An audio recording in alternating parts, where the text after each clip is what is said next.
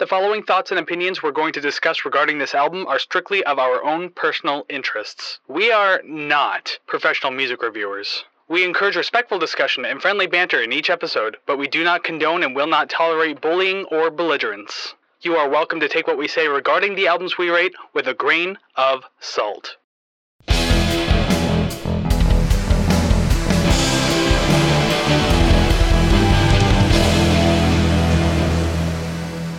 Well, hey there, everybody, and welcome to another episode of the Rate the Record podcast, episode 75. Yay! Three quarters. 75. Of a dollar. 75 feeling alive, something, something, something. Hey, well, welcome. Yay! Psych, you thought I had something like- clever to say. Yeah. Well, I just keep repeating yay, so I ain't doing any better. well, your very bland, uncreative host for the day are Kris and. Savannah. Yes, that is us, isn't it? That's always been us. 75 episodes in, we're still here. So, hey, welcome to the Rate the Record podcast. Thank you for joining us today and hanging out, listening to music, and uh, giving your opinions on music as well.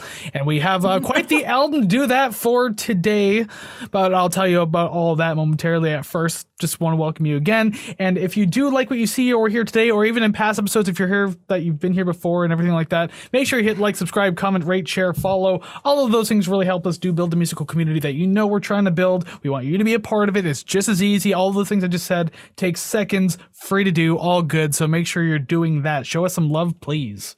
Yes, uh, my family doesn't give me love, and I depend on it from strangers. So please go from strangers to friends, but love me. I don't know where I'm going with this. You can always depend on the kindness of strangers. I'm just thinking of The Simpsons now. They did uh, Streetcar Named Desire and they made it into a Oh. really shitty musical. a stranger's just a friend you haven't met. If- yeah, tell that to kids. Anyway, We're gonna cut all that out, right? hell no. I don't even feel embarrassed enough to cut that up. But anyways, yes, that's what that's what we do here on the show. That's what we want you to be a part of. Uh, so please do all that.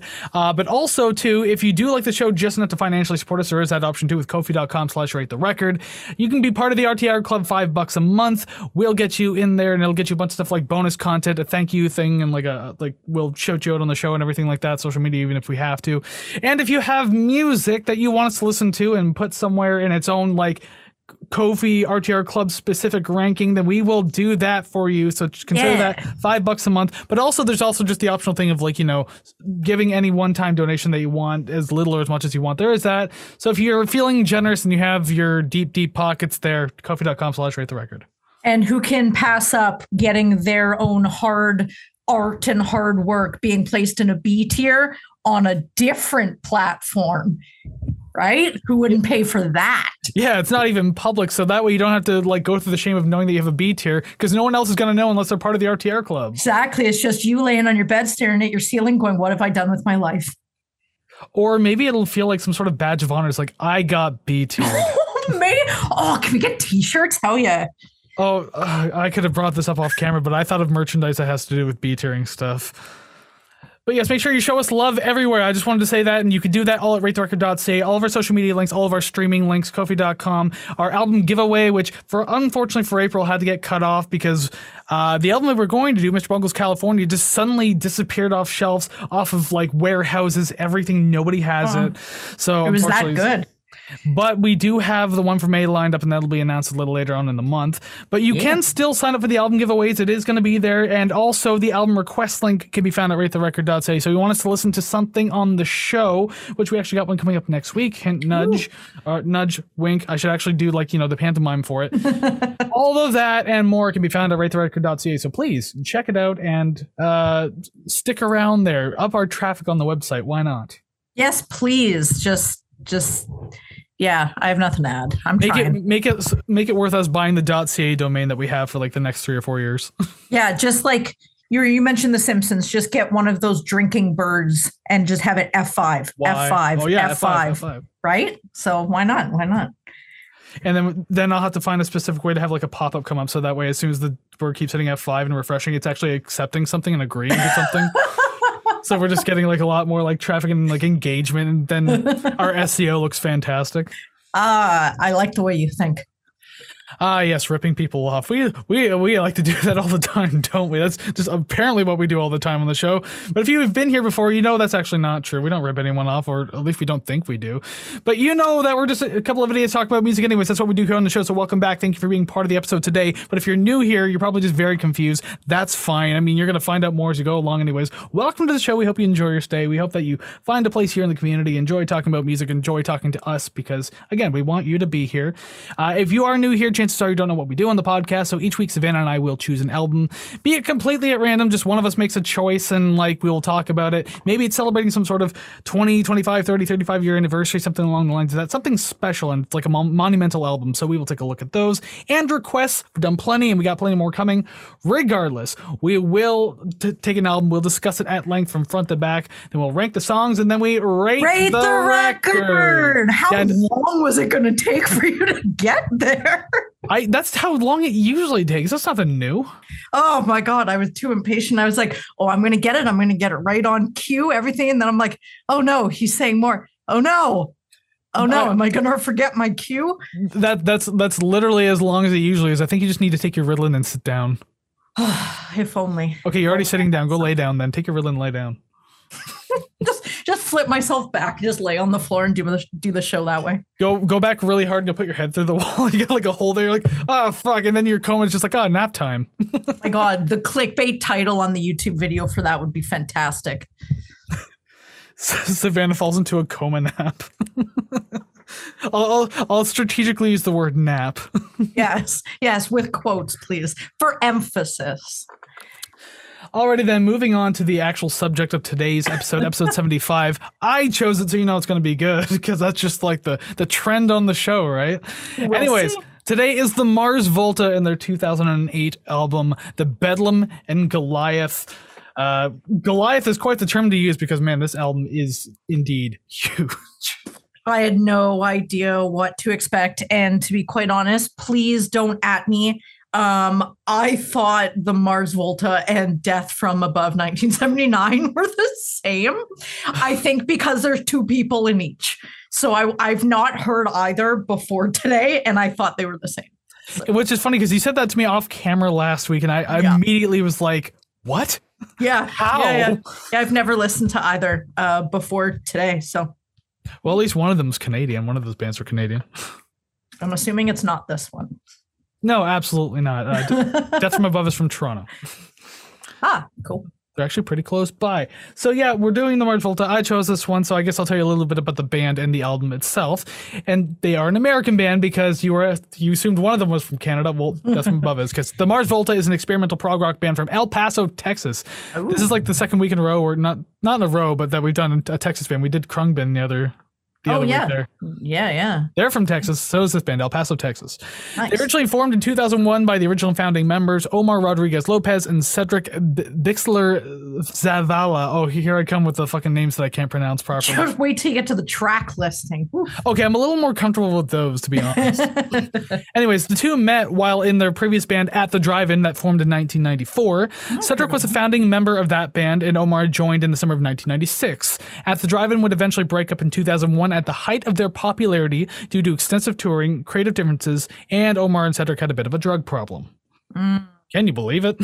I after listening to this, I might, I might.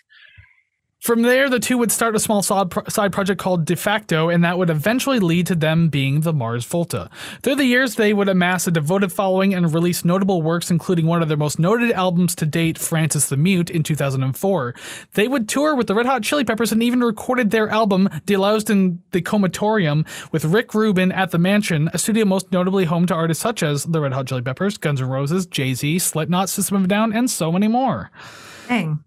Uh, to kick off 2008, they released the subject of today's episode. Uh, this uh, this description is going to be a little longer uh, for this album than usual because it is a concept album, and uh, the story behind it is kind of fucking weird.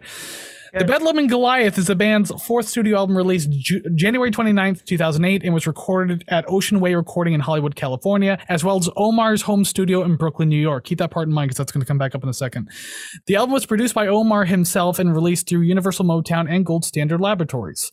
The album was added. Uh, the, this album added a plethora of musicians who have come and gone over the years, including Isaiah Ike Owens on keys, uh, Juan Alderete on bass, Thomas Pridgen on drums, Marcel Rodriguez Lopez on percussion and keys, Adrian Terrazas Gonzalez on woodwinds and percussion, uh, Paul Hinoyos doing the sound manipulation, and an appearance by Red Hot Chili Peppers guitarist John Frusciante. Interesting. Uh, those names were a hell of a lot to get through too. um, so Goliath is mainly considered a concept album. The idea of this album came from sessions that the two, being Cedric and Omar, would uh, have with an archaic Ouija board that they nicknamed the Soothsayer, which is actually a song on this album. Oh. Uh, through communicating with it, it revealed names, stories, and demands through the entity that was three different people in one. One of them named Goliath, which there you go, another subject that comes up on the album. As a result, the band felt that they were cursed. Many strange events at this time started happening, including the original drummer leaving the band mid tour and causing financial issues, Cedric requiring surgery on his foot and it required him to relearn how to walk. Audio tracks started randomly disappearing from hard drives. Omar's home studio was uh, plagued with flooding and power outages through the entire production of the record, and the original audio engineer had a nervous breakdown and would leave because he was convinced that the band was trying to drive him and the audience crazy. Eventually, are we sure it's not the drugs? That is hard to determine at this point. Okay, okay. Eventually, Omar destroyed the soothsayer and buried it in two locations that he has sworn to never reveal the locations of in an attempt to end the curse completely.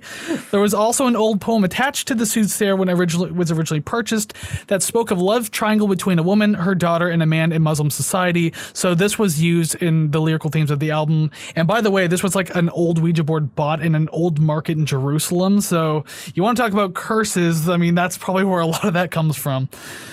The album received generally favorable, generally favorable reviews. Some outlets liking it more than others. It has a 66 on mm-hmm. Metacritic, 85% on Absolute Punk, four to five by NME, Rolling and Rolling Stone, a 4.5 out of five by our former good friends at Music. if you want to know what they're former, you have to go back and watch last week's episode. the album charted in many countries, notably number six in Canada, number three in Australia, and the United States. The album technically only had one single, but two if you count one as a USB bonus track that was kind of found. But the the, the main single was Wax Simulacra. Uh, I, I, I, oh, it's going to be exciting. I can say that perfectly, but as soon as I have to say it on the show, I screwed up. Wax Simulacra. Oh my God. Wax Simulacra. Simulacra, Simulacra, there you go. And Goliath with the USB single. I, I seriously like I I can say all of these names, but now that I'm on camera, it's good like like on microphone too. Like I'm gonna butcher People every are watching one. me. Oh my god. It's oh, stage god, fright. It's just me. It's fine. I can't do it either. I'm worse than you. Uh in, in case you are a superstitious listener, uh apparently I like I don't know much about like superstition and all the those types of things and curses and everything like that. But apparently, there's traps set for listeners in this album to kind of pass on the curse in order to get it off of them. So if you're superstitious, maybe go ahead and just uh, skip this episode. That's fine. Or maybe just don't. No, don't skip the episode. Just don't listen to the album. How about that? You can just listen to us talk about it. You trapped me by making me listen to it before telling me this. Exactly. It's like the ring. My, I had to pass it on so that way I don't get killed by a girl in a well. My life will fall apart. I'm not superstitious at all. So I uh I do superstitious things as a mockery. So my life is already falling apart. What worse can it? How worse can it get? Yeah, you, you sit under a ladder, opening an umbrella while a black cat circles the ladder. oh yeah, you're, yeah. sitting on a broken mirror as well. Yeah, and I'm like just tapping my feet on a crack in the sidewalk. And your mom's sitting there like, oh, ah, my back. Oh. That's what you get for all this generational trauma. Oh, oh, my back. Oh. Take that. Take that. All right. Well, instead of talking about trauma, we should probably start talking about music because that's kind of what the show is. Oh no, this album gave me trauma. I was gonna say that we need to do a therapy podcast. Oh my god, yes. All right. Well, let's get started on this album. Song number one, Aberinkula. Okay, so my first note is my first question. What the hell am I listening to? I had no idea what to expect other than uh, you know, it'll it's it's a lot okay, yeah, sure, it's a I lot. I Warned you. we we also did the Buggles, and that was a lot. No, this was a lot. No, the that, Buggles that, was not a lot. Yeah, yeah, it was a lot to take in. It took me a took me a while. Um, how am I supposed to literally describe any of this? Most of my notes are like, hey, I like this sound at this time. This was great. It made me feel weird, which I do mention multiple times. Um, which speaking of, uh, there is a part that starts around three minutes 15. Totally could belly dance to that. It kind of slows down a little bit. It's just a fun, this entire album is made up of 12 mini roller coasters. I was gonna say, does this album get a danceable score out of you? It does not actually. There's one where I'm like moving my shoulders a little bit, but I couldn't dance to all 12, or I probably would have like broken a hip. Just the amount of changes and complete right turns that this takes. Well, you just dance at the portions that you feel are danceable and then just take a breather from there. That's all. I did. It was great. Well, I kind of uh followed that note a little bit because I said it was a crazy way to start the album, but like it gives you a good idea of what to expect moving forward, though, for the most part. Yes. Like it's not all like hyper energy, but I, at the same time, this album is very energetic. I use that word more than once in this review, but like there's a lot going on here. And I do have some blanket notes too, because I mean, you, there's just a lot you could say that blankets this album. Yes. Uh, the fullness and depth of the production are fantastic. Like it just they're so good at utilizing everything they got going on. Like Omar is just really good at this. Uh, you always get something uh, new upon multiple listens. And I even told you off camera, like I've been listening to this album for over a decade, and even through this lesson, I was like, oh, I've never noticed that before. That's crazy. So like you get things on multiple listens. So the, so the replayability of this album, though exhausting, is I think worth it. Uh, Mm-hmm. the drums are fucking phenomenal throughout the entire album. Thomas Pridgen's an absolutely unbelievable drummer, and like, oh my god, like he's probably up there as one of my favorites because this album is just incredible for it. Um, so like you said, it is like a wild start to the album. I definitely can tell I'm in for a ride. Like I said, I had no idea what to expect. So it's just sort of anything I'm receiving, I'm taking as a clue of what I'm going to be hearing. Um, I right from the get-go, and this is my blanket statement, I definitely recommend being a little safe high while listening to this. Fucking Safe. aw- Oh yeah, like safe enough that if someone came to your front door, you wouldn't think you're having an existential crisis. Okay, I, I I've got to step in here because I remember when we listened to Khruangbin a couple of weeks ago. You said I would not get high to this album, but you would get high to this one. Yes. Oh my god, this one's destroying. Yeah, yeah. Khruangbin's so chill, and like you're like, no, no, that's scary. This one though, oh, this is right. Yeah, Get safe yeah. high for it.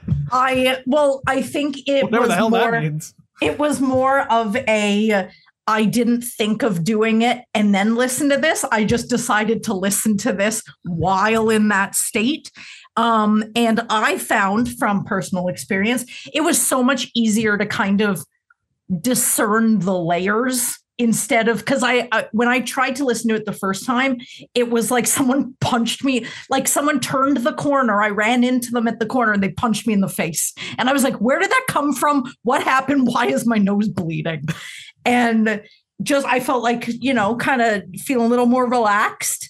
I it was a little easier to kind of focus on it and sort of take it in little bite-sized pieces, which leads me to my next point there are so many layers here and it's not just this track it is just the majority of them that it's like one of those cakes that is made out of like crepes where it's like crepe icing crepe icing and when you cut it there's like 25 layers in it that's how this entire album felt to me I'm aware of those cakes, but I've never had one.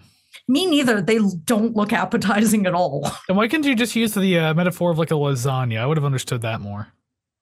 Because the lasagna i find you can't really see the layers in because it all just mushes. If you cut it, if you cut, uh, Who the fuck waits for it to cool before you cut it? You cut it while it is piping hot, Hell and then all of the noodles slide everywhere. All the it the sauce never sets, and then you have to eat it out of a bowl, or else you're fucked. I wait 15 minutes before cutting mine, so there you How go. do you wait to eat lasagna? I'm just like I'm sitting there like a dog in front of the oven, just waiting for it to finish. For I guess I have hobbies. 45. Yeah, well, my hobby is eating lasagna. So Well, okay, fucking okay, Garfield. Jesus.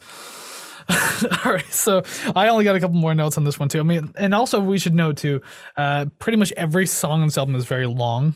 Oh my god, yes. Because it's a prog rock album. What were you expecting? It's epic. I wasn't expecting anything, but I guess nine minute songs definitely weren't it either. There's a couple of nine minute songs. This one's just over five and a half, it's about five forty four. Um, the entire last half of this track is a lot of fun. I think this is where you mentioned it, you start belly dancing to or something like that. Because this is where it kind Oh, of changes up yeah. a little bit. Uh, like it's a fun, fun groove between the bass and the drums, which actually happens a lot in this album. Like there's like great groove sections. I'll mention them Oh, as they come yeah. up too. Uh, the guitar work on top is great, and like every layer feels like perfectly fit and appropriate. Like nothing feels like it's just added for the sake of adding nothing's annoying. like Mhm. everything is there enhancing the sound in some way even if it's quiet in the background again that's one of those things on multiple listens you'll hear it like the fifth or sixth time you listen to it you're like oh that's there and it actually sounds kind of cool there is a sound coming up that I think I've really noticed it in about three different songs. That it's so demure, it's so in the background, but every time I hear it, I'm like, give me more of that. It sounds awesome. But because they don't do it often, they don't, it's not obnoxious or in your face. It makes me want more. So it does make me listen to it again and again. And they're tricking me already, and we're only on track one. oh they set traps and you're falling right Ah! into them look at that Jesus maybe Christ. you're, you're cursed to listen to this album again oh no well, I mean, I would. but yeah, o- overall like it's a fun fantastic track and it really Yeah. kind of gets you going for like it, it gets you going and like shows you everything else to come so it's it's it's exciting i like it Yes. Yes. I do have one question uh, for you though. Uh, did you say the uh, the name of the song? Because Yeah, I don't know how to I didn't hear it. Aberrin Aberinkula. Aberinkula. Okay. I, I, I said it right at the know. beginning. I always say all the name song names. Yeah, I didn't hear it, and I want to know how to pronounce all of these except for the next one. That one's easy, but Yeah. uh, I was I kept going a- aber aber, aber and I was just gonna let you just just Well, with it. to be fair, that might happen a couple times where I think I know how to pronounce it. I might be pronouncing it wrong. Who knows? Uh, yeah, I guess uh, disclaimer if you already haven't understood, we're not really good with other languages. So if we are butchering anything, we apologize. Yes. Again, go back to the Khruangbin episode and watch us butcher that or watch me butcher that at the very least. Uh, so if anything is mispronounced, uh, apologize. I'm just going by the way I've kind of always known it. I can do a uh, crude French accent. That's it. But speaking of the next song that you mentioned, and it's an easy enough title because it is song number two, Metatron. So they, it only took me two songs into the album for me to realize that listening to this is like learning a new language. You hear it the first time, you're like, that is nonsense. And I have no idea what's going on. But it's like the more you listen to it, the more you kind of pick up on certain things and then you kind of piece it together. It's like the difference between listening to a song, but starting on the second beat because the rest of the song is going to sound so off because you didn't hear it how it was supposed to be played. Um, so yeah, it was hard for me. I think it took me maybe the third al- whole album list to go, oh, okay. Because I think I, I started to anticipate what was coming next. So it's a lot easier. It's like a drive to work. It like takes forever when you first start, but as you're getting familiar with your with your surroundings, you're like, oh, this drive took me five minutes. Not that's not that bad at all. Um, I'm unsure about the high range vocals. I know I I love Rush. I love Geddy Lee. I like his vocals, but I think it's when they're very high Like the falsettos. constantly. Yeah, yeah. It's it's hard for me to like, I guess. I think it's just personal preference. But there's a couple songs I think closer to the end of the album where he sings in a sort of, I don't want to say lower register, more of a speaking register, and then goes up high. And it's more for accenting. And I like that.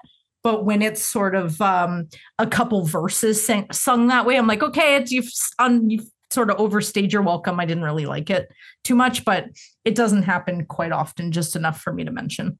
I I really do uh, like it. It grew on me over time listening to these albums, and I can get it can be like Yeah. it, it is something to, that you kind of have to grow into because yeah, falsettos aren't for everyone, especially when they're like very nasally. Uh, Yeah. and like I've I've kind of I think I've pretty much complained about that in the past with certain acts before, but yeah, this one I don't know because he's got a very like Cedric's got a very strong voice. Uh, and like he's very good at controlling those high ranges too. So like I've always grown to appreciate that.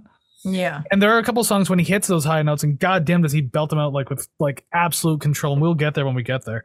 Mhm. Uh, but yeah, I really like it, and the Th- this song is a great pickup from the last one too because like it, it's just a seamless transition. Just it makes it seem like it literally is part of the previous track. And again, being a concept album, like it's it's it's easy to kind of do that where like one song kind of transitions into the other. It's kind of like listening to Twenty One Twelve, how the entire side is just like one song but broken up to like what five or something like that. And before you know it, it's like flip over, and you're like, wait, what? I'm still Yeah. waiting for track two. Um, another kind of blanket statement that I made for this one too. Uh, it's, it's just talking about like the noisy background layers, and I I think they're great at really keeping up the atmosphere of not only the song but the entire album. Mhm. Uh, like again, it's just something that if if it wasn't there, I think the songs would feel more naked, and like it's something was missing. Uh, but like they really utilize noise well in this Oh album throughout the background. Like it's not just blaring in your ears more often than not. Like it's kind of just there adding to the atmosphere, and I really like it.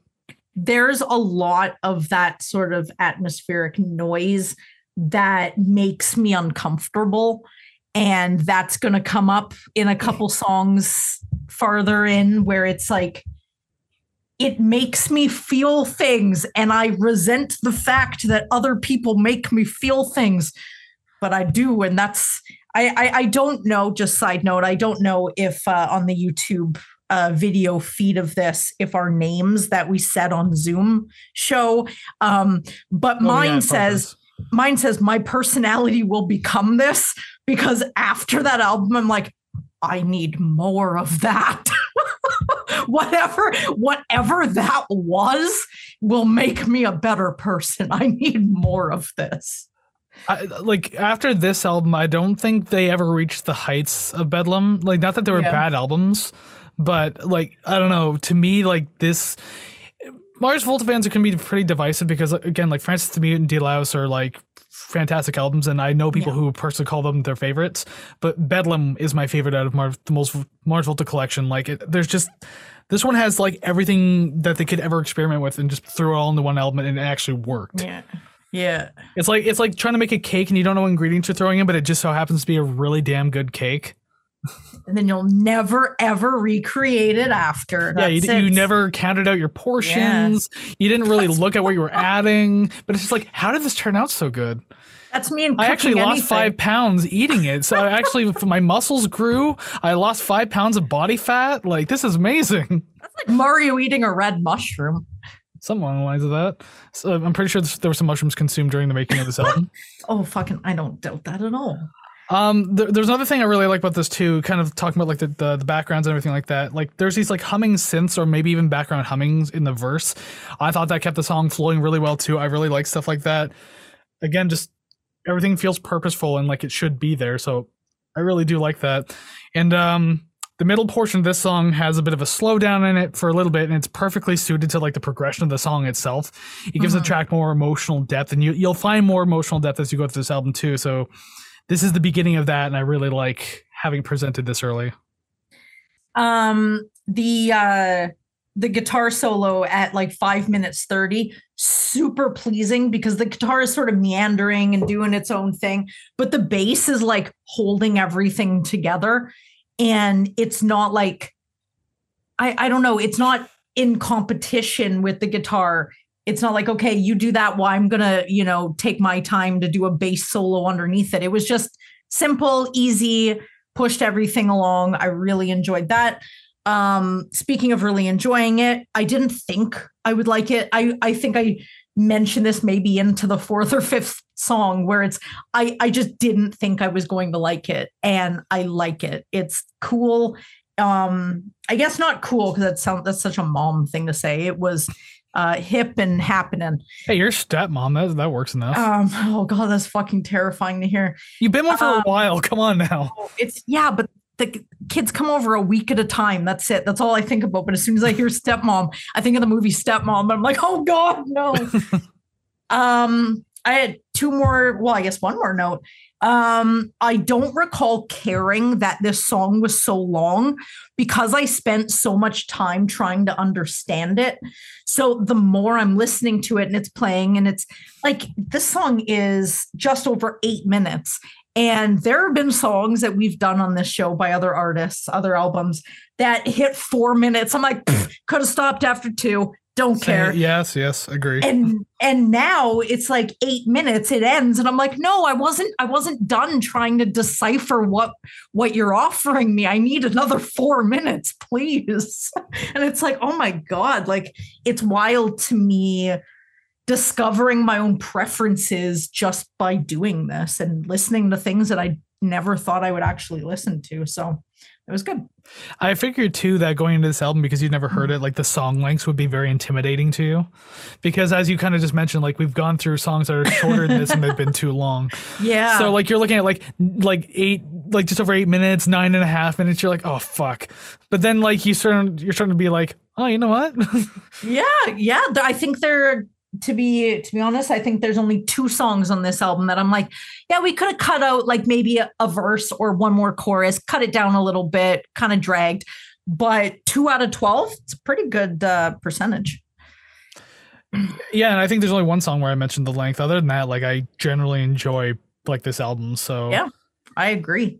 Fuck, It- I- the, the only other note I have to say is just like the final chorus too. I thought was really good because Yeah. like everything is far more accented and has like a lot more character in it carrying out the song. The song actually has an ending too, so it's not like the end of uh, Aberinkula. Uh, that that kind of like immediately transitioned over into this one so it feels like a non-stop like what 13 14 minute song yeah. so like this one actually ends before the next one starts so it actually ends like really well everything's really accented just feels like a big epic at that point Mm, it's like a nice breather that you need for sure. Yeah, And because this album like, it gets pretty hyper. All right, we'll move on to song number three now. Uh, this one might be one I butcher, but it's Ilyena. I've been saying Ilyena for a long time. I could be wrong, but we'll see. I uh I keep seeing the I and the L as an H, and my brain just keeps going, yeah, it's hyena. It's Hyena. hyena. like that's not right at all. Yeah, there's some sort of pronunciation that I'm not getting from like a different language here, then uh, yeah, again, apologies. Yep. Yeah, we are we are English through and through. Um the static and distortion at the beginning it made me uncomfortable. This is the uh, first in a line of songs that in some way make me unsettled or uncomfortable. That's the point, though. Yeah, It's actually doing its job. But it's it's not knowing that and then coming going, yeah, this is how I feel and you're like, yeah, that's how you're supposed to feel. I'm like, oh, they tricked me. they yeah, but to- manipulated me. To be fair, even as a Mars Volta fan, like if you've listened to this for the first time, you're not going to completely understand the concept unless you've already Yeah. done a deep read on it. So you're going to go in and feel very unsettled with this album. Yeah. But then as you learn more about it, you're like, oh, that's why this was the way it was, and it's all fucking noisy and weird, distorted vocals. Like, and it starts to make more sense as it goes.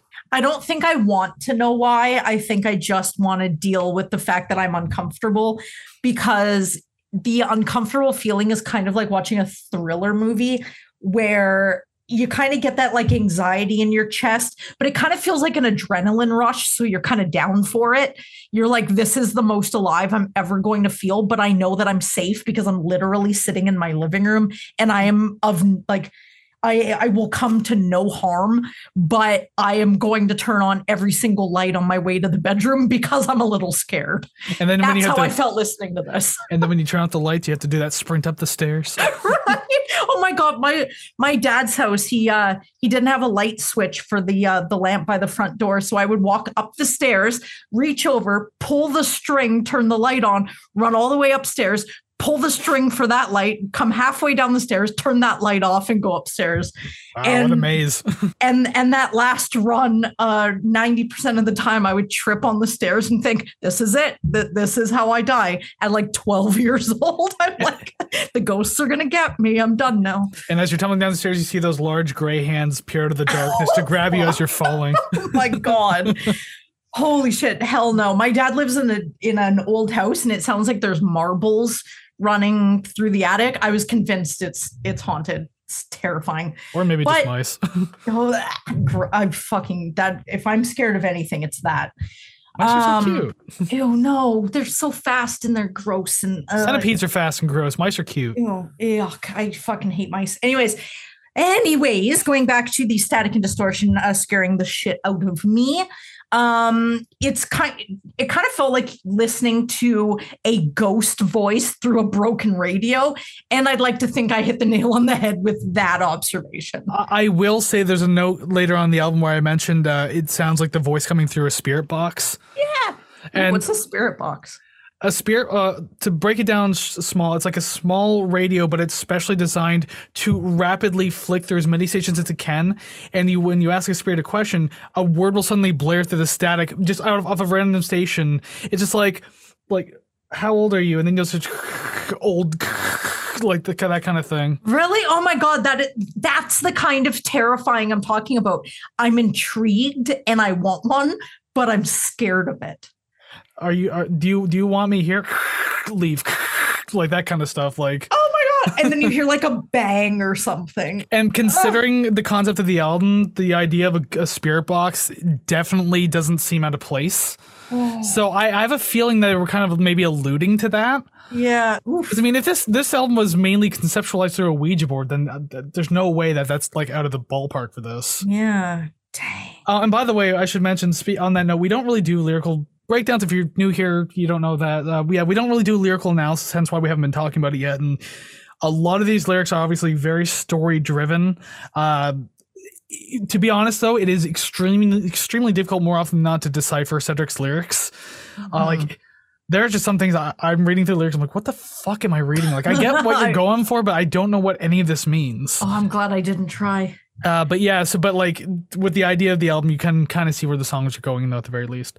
Um, I also mentioned that the opening minute was very unsettling. It's definitely like a feeling that pops up later on the album too. So it's like that spirit box type sound. I actually say spirit box like later in the album too. So okay. we'll hear that. Um, this song is super groove oriented through the verses and everything like that. It sounds fantastic, and it's pretty much the entire song this time around. So this song is probably like. If this was like a, if I give my own dancey score, this one would be on top. This one's so damn good for, it, but I don't dance. Fuck. Fuck yeah. You, I'm sure you move shoulders, bob your head. That's still dancing. Well, yeah, because I, I stand up while reviewing albums. Like I have a desk that like lifts up, and so I stand Yeah. while I'm reviewing it and writing. And yeah, I'll just kind of just like do this while I'm like It, stuff. it counts as dancing if you're just moving your weight from one leg to the other, to the other, to the If other. you You're tap your foot, it considered it's considered a dance. Oh, fuck. Just extremely minimal. Dang. That town in Footloose was fucked. yes, yes, they were. I've never seen it, so. I have once, and it sucked. Wow, you were really sure about that. I've never been more sure of anything in my life. I know that I'm diabetic, but I'm more sure that Footloose sucks. Oh, it's too Oh bad that the audio cut out your laughter. Savannah was indeed laughing, audio listeners. Oh my god. Yeah, I I actually was cackling. So yes. Jesus Fantastic. fucking Christ. More about Ilyena, though. Let's go. Oh yeah. Um the ending uh it took a little bit for me to not immediately hate it only because the bulk of the song kind of ended and then kind of picked up again for a little uh nice little ending. Didn't hate that ending but I did like where the uh, bulk of the song originally ended. I thought that would be cool, but whatever. I am not in the band. Um I felt like this song kind of was like a amping up lead up to the next song because it left me feeling completely unfulfilled and unresolved. So it was just sort of I you're you're hanging there on that note and you're just waiting to come down on the next song. So it kind of feels like the next song is like um it's a necessity to listen to after this one or else you're going to walk away with that I, I don't know how to describe it other than it's just like this weird unsettling feeling because nothing's been resolved at the end of the song. Well, even in the end, they still do that spirit box thing again. So mean, like, that's it's why it's just more so unsettling. fucking weird. Oh my god, I just want to hide under a blanket and go, please don't hurt me. Um, I think there's a great use of hand drums in this throughout the entire track too. Like I think that's more accented than it was in other songs so far. So I really like that. Um, I think it gives more life to everything. Although I don't know how much more life the song needs because it's so fucking lively. I, everything on this album is very lively. Uh, I have one last note. It's, it's a little longer because it has to do with the entire middle section. Uh, the entire middle section of the song never fails to give me chills because of just how fucking well it's done. Uh, Thomas Pridgen just being an absolute menace on the fucking drums. Like holy fucking shit! Like I remember the first time I was I listened to that part, I was just like, no, we're going back. And I like I listened to it like twenty times. Even now, like years later, I still do that. I'm just like, no, no, back, back. I gotta get my fill. Oh god, it's it's so damn good. Uh, the dark atmosphere. It gets really dark, especially with those like humming vocals, like the ooh, Like that was like Mm. everything kind of gets dark. The instrumentals are really there for it too, and like there's also like restraint on the vocals, very much calmer and a higher tone. But like he carries out the words a lot longer on top of this very hyper drum beat. Uh, I don't know. It's just an amazing arrangement and composition. It never gets old to me. Like that part of the song alone would just get a perfect score. But I mean, like the rest of the song's great, but that part alone is just like, how the fuck do you just write something like that? That is so damn good. Did a tear come to your eye while you were writing this review? Uh, Feels like multiple chills, probably. Yes. Yeah. I felt like a a fucking blanket. porcupine, just like everything. Like it wasn't just goosebumps; it was like sharp. I couldn't even touch my fucking arms. It was so chilled. Oh my god, that is uh that is definitely I don't even know. I don't even know what to say about this album. That's one not going to give anything away or B not going to give anything away. So might Well, as well so- song by song, we're giving it away. Yeah, well, that's true, but I don't want to be like, yeah, then I felt this way because fuck, who knows? The song that I'm talking about could be seven songs from now. So I, I I never mind giving like I, I I don't mind partially showing my my my cards while going through the album. Like even if I do spoil some things about it, like how I feel about it overall, like.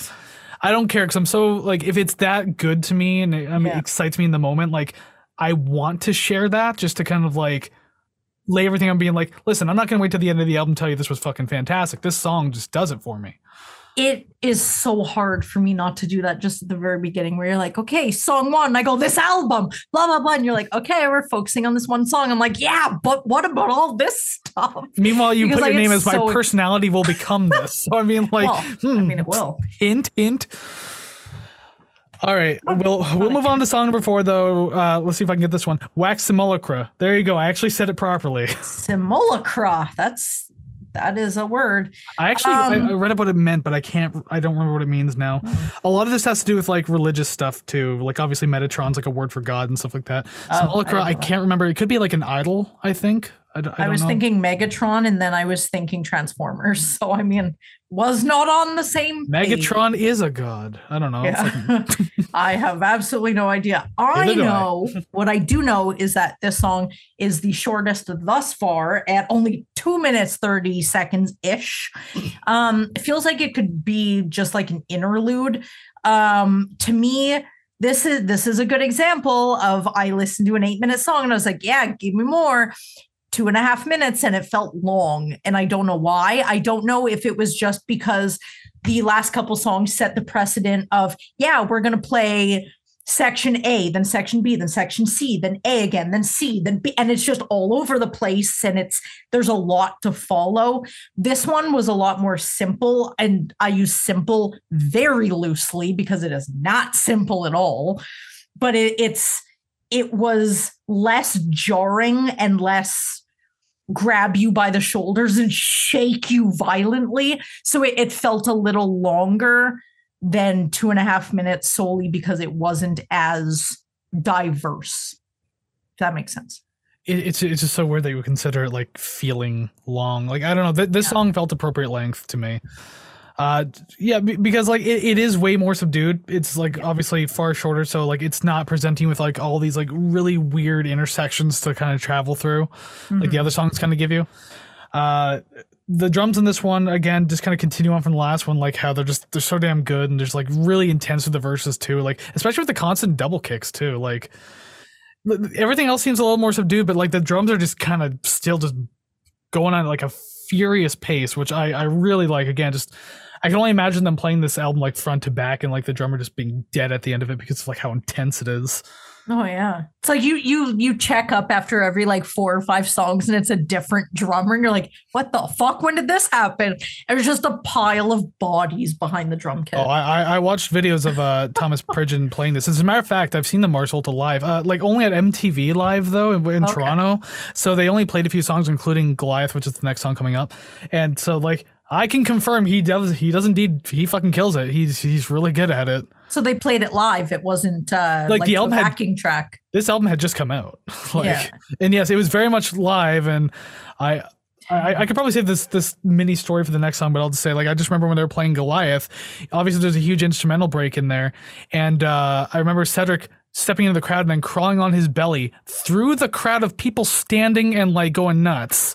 So he could have been trampled to death and he just slithers like a snake. I was up on a balcony though, because that place was jam packed because people Yeah. We didn't get there early enough. But like even being on the balcony and being able to look down at the crowd, once he slithered in, we I didn't see him until he was back on stage. I didn't That know where the fuck it. he went. I thought he like literally just vanished into thin air. Dang. Probably slithering, grabbing ankles and scaring the shit out Probably- of everyone. Probably bit people and left like li- little trinkets and everything, like like cursed trinkets on people's like socks and shit like that. Like a little elf. Because this this would have been at the time when he was trying to get rid of the curse, so he's like leaving all these like cursed little items in your sock and stuff like that. Yeah, Weird. Weird. Like these these weird like little stone crosses or something like that in your ankles or something like that. Yeah. My lord. Uh, but yeah, you know, uh, I I still like this. The good restraint versus overall. Like it's still energetic, but not like full blast, and that's that's brought out in the choruses, which has really fun instrumentation. I absolutely love it.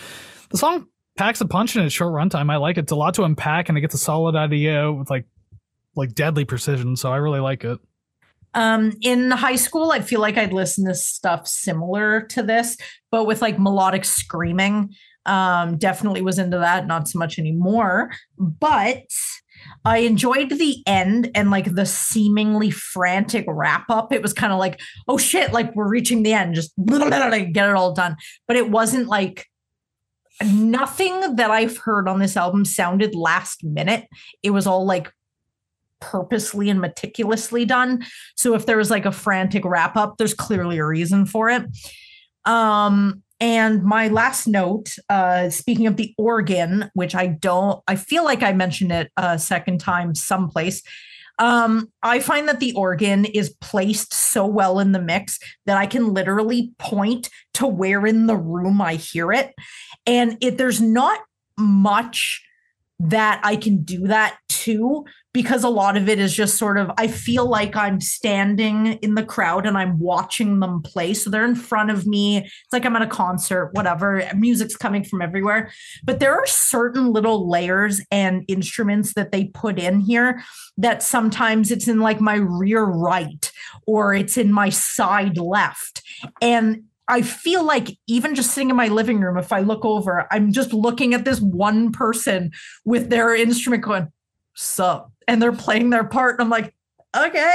And I feel fully immersed in it. And I feel like that adds to the sort of this changed me feeling listen listening to this because I don't know, it, just feels different. You know, it could be similar to things that I've heard before, but it's different enough. Yeah, yeah. Wild. Some wild shit. Stop picking this stuff. I hate that your name's so close to the top of the list all the time. Every time I say something good about an album you pick, it kills me inside.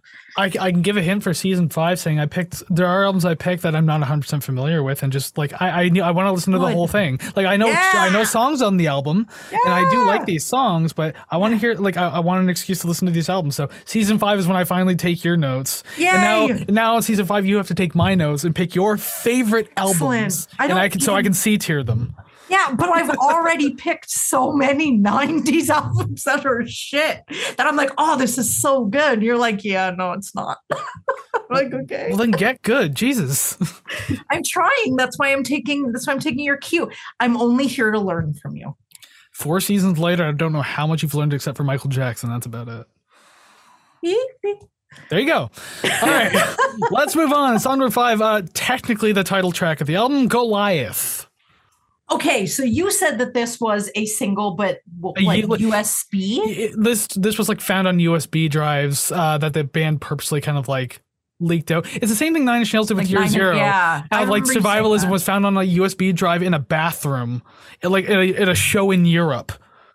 Ow. Uh, that that's how that leaked onto the internet. They purposely did that, and so like Yeah. I I don't think they did uh, like Mars Volta did that to that extent, but Yeah. it was like here's a USB. Oops, dropped it. Anyways, I gotta go.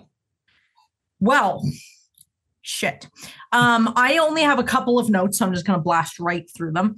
Um, now, just speaking of how this song became a quote unquote single, I guess possible single. Okay, this song has a familiarity to it that I swear to God, I I think I've heard this song before. It's possible. But yeah, it's like not enough that I'm like, oh, this sounds familiar, but it's like it hits that part of my brain that is like this either sounds like something that you enjoy and listen to regularly already or I've straight up heard the song is just so buried deep in myself, like uh my subconscious, subconscious that uh yeah, I, I can't retrieve it. But when I hear it, it's kind of like my my pupils dilate. I'm like, oh, I know this. it's taking you somewhere. It's yeah, and it's wild. And I like how bluesy it is. I can definitely get behind it.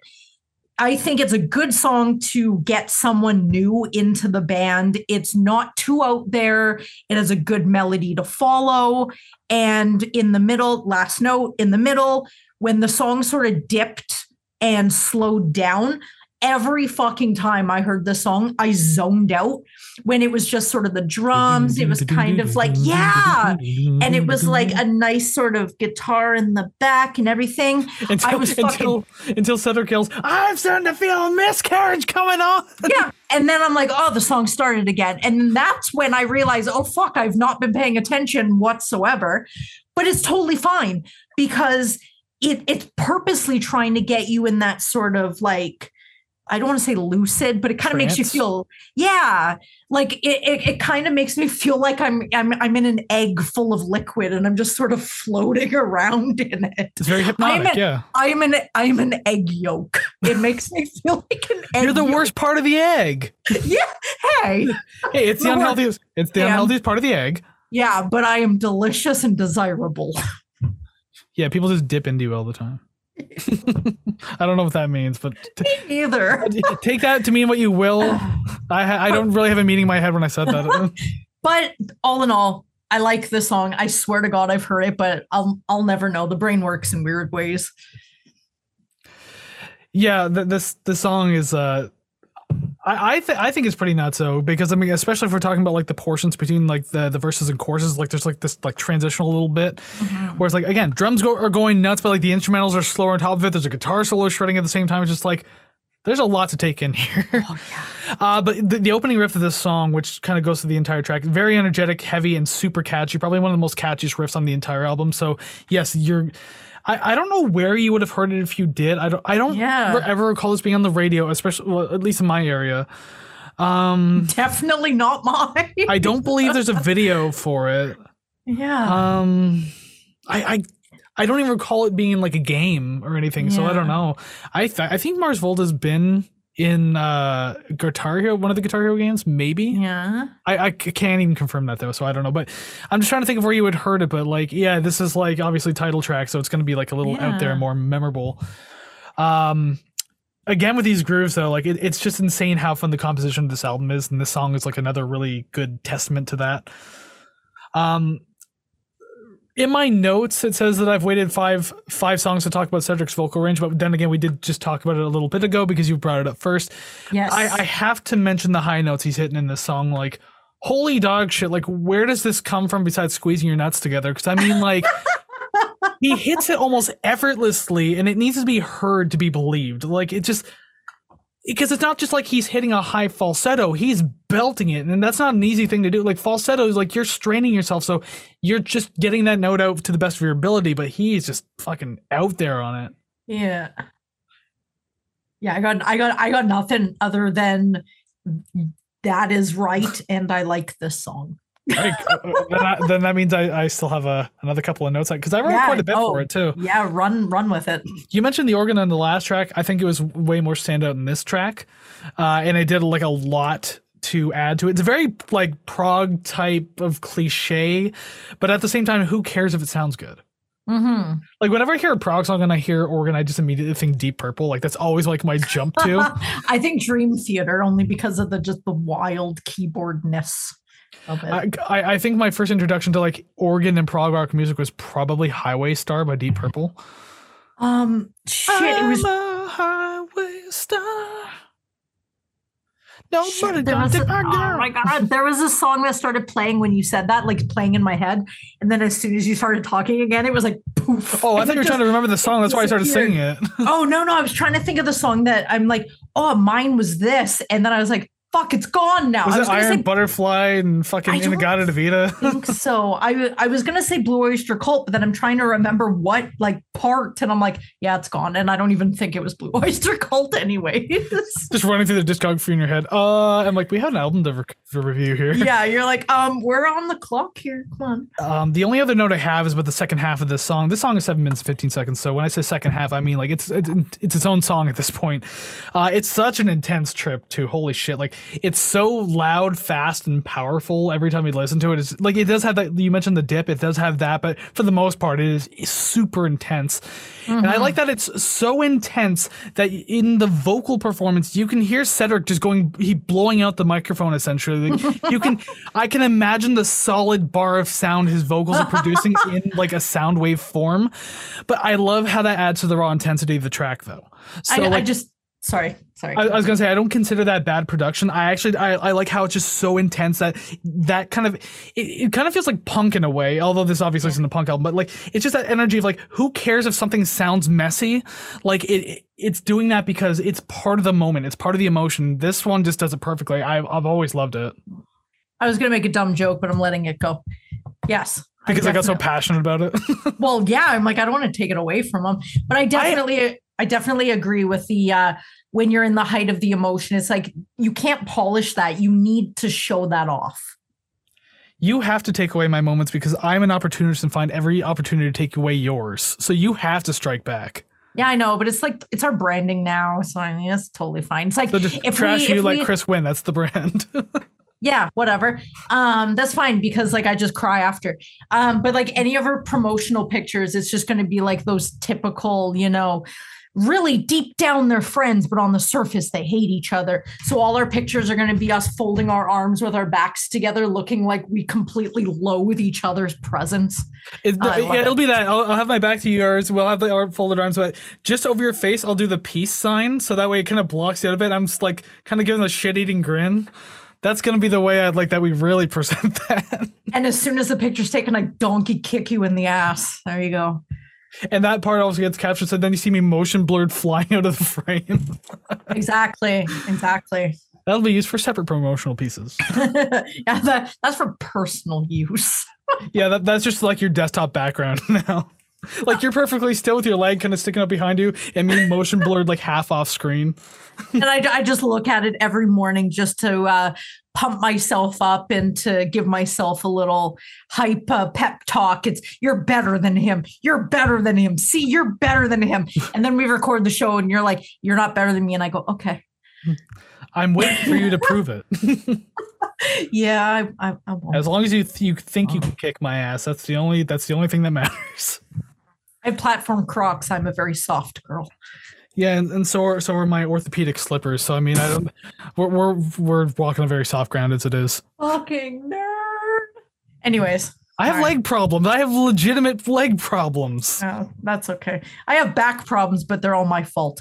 There you go. Okay, next song. Song number six, this literally the shortest one on the album by one second. Tourniquet Man. Okay. I only have a couple of uh points for this one. Same. Uh I'm going to be completely honest, didn't like it. Um the the de- delay pedal immediately puts me into like 1987 and I can totally see this like being a sound alike to an Ozzy song. Uh, if you don't hear it now, fucking listen to it after hearing that, you can hear it. I, Um, I don't hear it, and I know I- both artists. I definitely do. Um, I do not like this in the context of this album. Uh, the vocal melody is pleasing, but as a whole, it's a pass for me. It is too ballady, don't like. And when did he turn from Ozzy into an android? Uh, you get that vocal processing kind of robotic sort of creepiness again. Um, but I can't look past that. This sounds like Ozzy off of Blizzard of Oz. Okay, and, and I know I'm that uh, done. pretty well too. I'm done now. I, I heavy disagree with that. This sounds nothing like anything on Blizzard of Yeah. Oz, not even remotely close. Well, spoiler, it's my last song. Don't listen to Savannah. That's that's fine. Who who listens to me anyways? Uh, anyone who listens to the show, they're forced to. so my points of the song. Uh, yeah, it took half the album to get to a come down. So I mean, wonder Yeah. why it's been up to this point. But uh, again, this this is kind of one of those things that are welcome though, because I mean, like with how intense things have been, like you do need Yeah. like a slowdown. Like even if you don't like the song, you need something like this. Um, I don't really think it's too ballady. Like I get where you're coming from on that. Like, but when I think ballad, I think of something like far more emotional. Yeah, like This- Mama, I'm coming home, right? That wasn't Blizzard of Oz, right? That was ten or fifteen years later, right? Fucking no. I'm not an Ozzy fan. Blizzard of Oz was like his first album. and Then No More Tears comes out like twelve years later. Maybe it was that one. I don't know. I, don't- I don't listen, I don't Jesus. listen to them. Why would you Oh, even make that a point? That now I have to pick on you. Because listening to it reminded me of Ozzy. I don't know what to say. My mom and coming home is a good song though. Yeah, I don't I don't know. It's the only ballad. ballad. I can think of that Ozzy ever sang. I'm not a fan of Ozzy, okay? You never heard I Goodbye was- to Romance? No, I've never heard that. Oh, okay. Yeah, no. Anyways, I'm not talking about Ozzy. Maybe one day, but not now. Um, I felt like this just had a very unsettling, kind of so- somber feeling atmosphere. Uh, it really kind of grounds you back down to earth after like all the hyper pacing of the first half of the album. So, like it, again, it's just good to have a track like this. Yeah, you have eerie, ghostly ending to the song too. Kind of adds that feeling of dread to the entire concept of the album. So. I, I'm kind of the same boat. Like I, I don't usually turn back to this one, but at the same time, I do appreciate it. So yeah, it's not it's not bad. Um, I I have nothing else. Uh, compared to the other eleven songs, I liked this one the least. You might as well just put an X on it. Spoiler. Uh, I'm not even going to try and hide this one. So, eh, just it. See, one of mine. now eh, you're taking take my notes. Just show your cards. It's fine. Yeah, yeah. Well, for this one, I will. Uh, but for the other eleven, I am. mm, zip up the lips.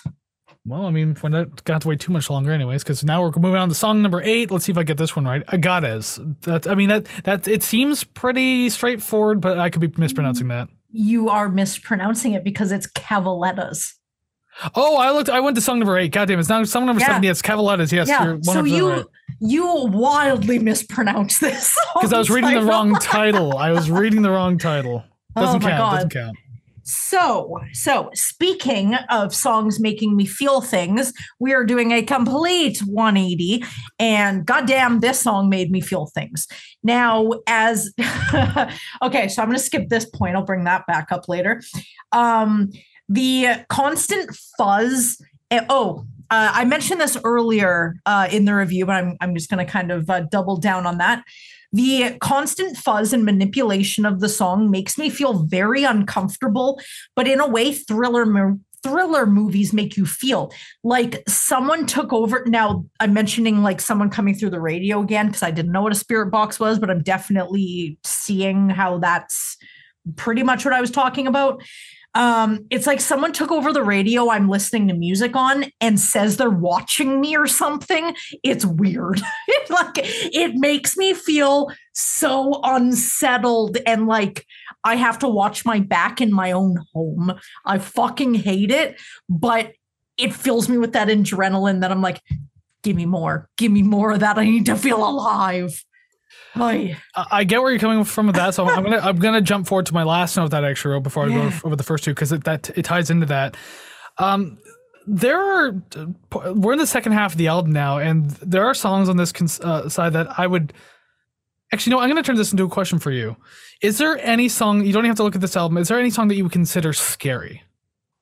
And don't be a smartass and say the Monster Mash. I will absolutely no, delete no, you from no. channel. Like, Like if you listen to, you're just like, like in general. Oh god damn! Like that was oh, that was just like you get those chills down your spine. It just it makes you feel uneasy. Like you kind of Um, hinted at this already with this song. But I'm just like, have has any song made you feel that way? I don't think there are any, or ma- I don't really think there are any songs that I listen to on a regular basis now that make me feel like that. But when I do hear ones that do make me feel that way, I am in constant search of more of them. Where it's it it it I don't know, it like gets me in a way that a movie would, but it's only like a five, six minute song Yeah, but it, it like makes me feel as intense as like a two hour movie in a sh- much shorter time, which is perfect for me because I am so impatient.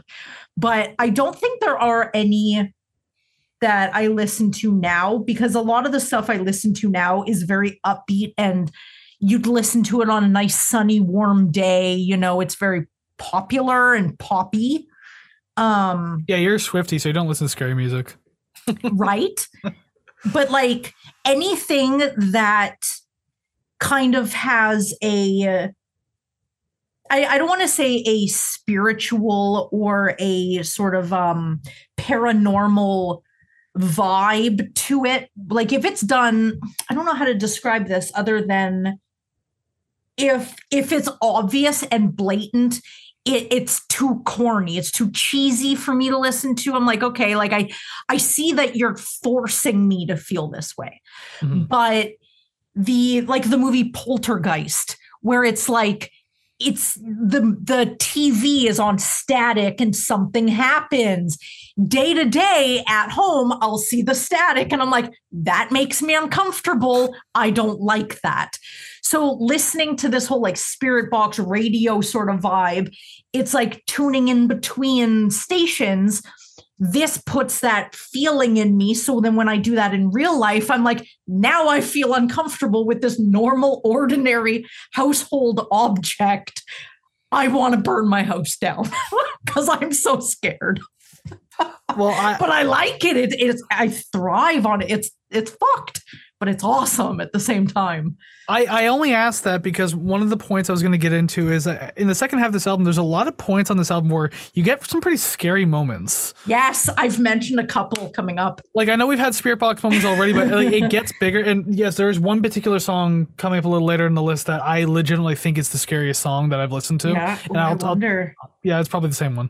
I can I can almost promise you.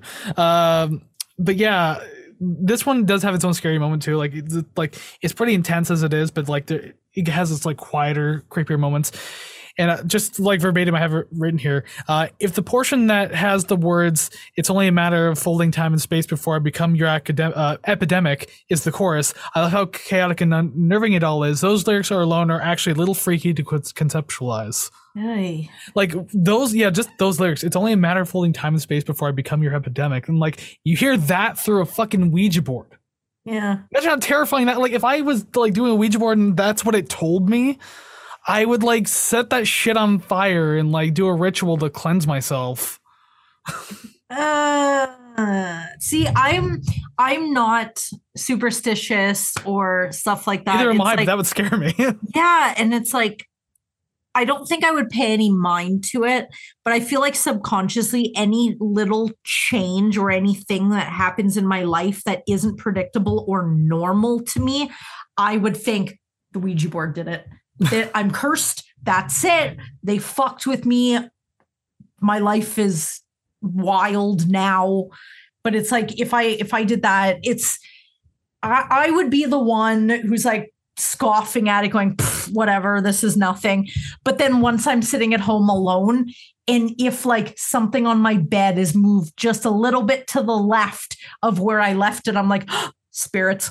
It's spirits, but in public, I'm like, nah, it's nothing. It's pff, I'm cool, calm, and collected, but at home, nervous wreck. i was gonna say what would you do if you're laying in bed and you like you have your cat in the room and then you look at your cat on the ground and it's just staring at the door not like Oh not my God. Okay, well, during the day, I'll just put my face next to her and go, "What you looking at?" But like in the middle of the night, you wake up and your cat's just staring blankly at the door, um, like up, I- like upwards too, not just at the door, but like upwards, as if looking at someone. I think, uh, yeah, I, I don't know. It's it's hard because a lot of those things, I'm like, yeah, yeah, I can talk it away. It's just a, it's just a something. I don't, I don't know. It's like maybe it's a towel hanging on the door in the hallway. I'm like, yeah, yeah, whatever. But if I go look and there's nothing there, I'm like, okay, grabbing you both. We're going back to bed. I'm shutting the door. I'm locking the door. Nothing's getting to me. Oh my god, yeah, it's uh, sometimes you don't realize how easily rattled you are. But then listening to music and feeling the same way, you're like, what the fuck? Like, it can do that? I hate that. Music's powerful. Never doubt I it. Never doubt it. Oh my lord! I Um, didn't think it'd make me scared, but ugh, Yeah, me uh, scared. again, there's a song coming up that do- that does that. Uh, I'll, I'll just say my other two notes too because it kind of go. It, it- it's off off of the freaky stuff. Uh, the, the first note I just have is like this one has kind of a punky start to it in the verse. Like it's it's like a very straightforward, just kind of like whatever, like almost eighth note type thing going on, and just. I can't, I can't say that I saw that much coming considering how crazy the album has been so far. So I was like, oh, that's kind of neat, a neat start to the song. Uh, yeah, the first minute and a half kind of feels like it's on track, and then it changed up rather significantly from there. So, like, I do like how they work alongside each other because I know there's been songs by bands in the past where I've been like, "Oh, this sounds like two different songs. Why did not just make them two different songs?" But there's something about this t- this one where it actually kind of like works out. Right? There's like no songs on this album, spoiler, that uh, I even think, oh, they should have separated this. Even the one earlier on where it kind of has a, a slower and semi different ending.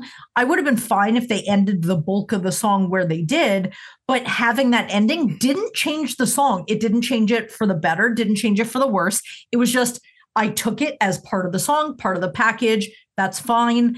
And then sometimes I think in comparison to other reviews that we've did or that we've done rather, um, how some of my preferences and my reviews for those are so much different than right now because I'm completely like completely changing what I would normally say. And I'm like, oh, yeah, this is fine. The long songs, the different parts, the different endings that don't mimic the intro, they're just completely different. I'm like, oh, that's fine. Whereas before, I'm like, no, that's it. Burn it, cancel them. I hate this. So it's it's very crazy to me how certain things work. And I don't know if that's within me and my preferences or just the way that the song was crafted itself. That is just like top tier. That's the curse getting you. That's it. Ah! Oh my god, maybe the curse is that I'm just going to spend all my money on the rest of their albums and then they're like perfect. they're they're, like, they're kind of different, especially the earlier works. They're kind of different from this one. So just like a Yeah. heads up, like this one Like, kind of stands out to me more. crazier or more Uh, palatable. The earlier ones felt a little more like proggy punky, I guess, because like they were coming off their at their drive-in days, Yeah. so, like, Okay. Especially with Frances Mute being their first one. But like, yeah, it's not bad albums by by any means. I, I really like them, but I mean, just this one was probably the standout to me, and maybe other Mars fans have other opinions on it, but like I just felt this one was the standout. Like this one's like their magnum opus. I do have a question about at the drive-in. Um, I always thought they were like a emo band, kind of like uh, Sunny Day Real Estate. I always put them side by side. Am I incorrect?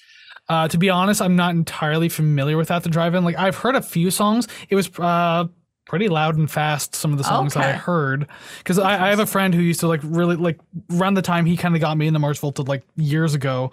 He was listening to At the Drive-In. and I just remember some fast, chaotic songs, and I do remember hearing Cedric's voice. Okay. So uh, it, it, yeah, I'm not certain how to categorize them too much, but I do know that they have that like kind of like punkier edge to them. Cool. I thought they were like slow emo because I Oh, just no, no, sort no, of what I thought. So I was like, how the fuck did they get from that to all this wildness? Like they must have really been restricting themselves before. But now I'm kind of curious to see where they came from. They Cedric used to uh, be kind of weird. To, I mean, he was still kind of weird in Mars Volta, but like they they they had very chaotic performances, but Mhm. yet he would make fun of and like chastise the crowd for moshing. Really? He, he there's literally a clip on YouTube of him just calling the crowd a bunch of sheep for moshing, and then he just made lamb sounds for like fucking like two minutes. Oh my god. That's So, it, it's like wild. okay, you're making this like intense music that people are trying to get their emotions out on, and now you're making fun of them for. Like, what is your problem, buddy? yeah, yeah. And you probably went back going, Yeah, I got him. And everyone's like, Why is he such a dick? yeah. Also, I was gonna say he was young and like in the peak of his drug days, so I mean, like oh yeah. that could have something to do with it. Maybe it's actually his real opinion. I don't know. It's hard to say. hopefully he's nicer now. Uh, he, he's older now, so yeah, I would, I would assume so. Maybe he's matured up a little bit. Well, That's good. All right, let's move on to that song I already said before. So number eight, Agadez, and again, I Nice. hope I'm saying that. Pro- uh, hope I'm saying that properly. Uh, I do just want to circle back and just uh, throw out. I don't know if it was saxophone in the last song. Uh, down for it. It makes a, another appearance coming up. Um, Probably is because there's woodwinds in this album. So yes, I didn't know if it was saxophone, if it was like a program keyboard or organ, or if it was woodwinds. So later on, I just refer to it as all three. Um, but this definitely sounded like saxophone. I liked it, but I wanted to throw that in there because I definitely noticed, and uh, I always notice the horns, whether for good or for bad. yeah, the the horns in this album are fucking insane. They they, they kind of emphasize like the like the mass chaos of the story. It's so chaotic. But like you had mentioned before, that like no sort of hearing the beginning of the album, you kind of lay exception for certain things because you're like, oh, I walked into this hoarder house and everything is everywhere. Nothing's gonna surprise me at this point. You literally open the gate with a sup- like with the worst you could give me. Everything else is a welcome surprise. So I was down for it. But that was my last point for the last one. I didn't get in. and now we can move on. Yes, now we'll move on to song number eight, Agadez. And again, I hope I'm pronouncing that correctly. I'll just keep saying that over and over again. Agadez. Uh, th- this one has like a th- in the beginning it has a mix of eerie instrumentals and what I consider to be digital confetti because you just kind of hear this like trinkling digital noises all throughout the beginning. So I just call it digital confetti. I don't know. It's just the best way to describe it. kind of like Uh, that. It's an yeah, it's an interesting way to have the track start too. It's like one of the more subdued tracks until the chorus kicks in because that's when the energy kind of comes back and everything like that. And the chorus has like a straightforward punch of like hard accented eighth notes, and it's like really works at catching your attention. So this one kind of like picks the energy. I mean, I shouldn't say picks the energy back up because the last track had it. But like this one's keeping your attention still. I like the drums. They felt very relaxed and nonchalant, like he's drumming, but barely holding on to the drumsticks. Excuse me, very burpy. Um, I like that. Uh, my second note just says, and I quote, dang, those vocals can really go there, eh? Holy crap. This one I accepted. I was down for it. I felt like it matched very nicely. And because I had heard it earlier in the album, it wasn't as much of a shock. It was like, oh, this is what we're doing. I accept it. That's fine. Um, now there's something in this that I I know that I 100% no shadow of a doubt I've never heard this song, but there is something in it. There, there's so much in this that feels like I've heard it before. It feels familiar. It feels safe. I don't know what it is. I don't know if it's guitar tone. I don't know if it's the scales or the notes. Just something feels homey and familiar, like it's something that I've listened to before or listened to in the past, because it isn't. I listen to this now familiar. It's like I listened to this when I was 10 familiar. There's just some something in it that is just like it, it's like this shadow with its hands out going, come with me. You know who you know who I am. And it like masks as my mother or something. And it's like, come on, Savannah. I'm like, oh, I trust you. Then as soon as I grab its hand, it encompasses me and I'm dead. Oh, Uh, well, it's, it's freaky. I hate it, but I like it. two, two, two things, and I'll go in order here. First off, maybe it feels familiar because there was a reviewer that I was reading about that said that this album, like he rated it kind of low and said like it hits a lot of prog rock cliches. Oh, So maybe maybe you're just recognizing patterns. May, that might be it because this this one specifically just feels super familiar. Like I've heard it before, but I know guaranteed I've never heard it. And my second point was going to be on what you just said there about like the whole freaky thing. It's like it's kind of beckoning me. It's like taking Yeah. the form of my mother. I'm going to tell you a very, very short story, and it's considered one of the scariest short stories of all time.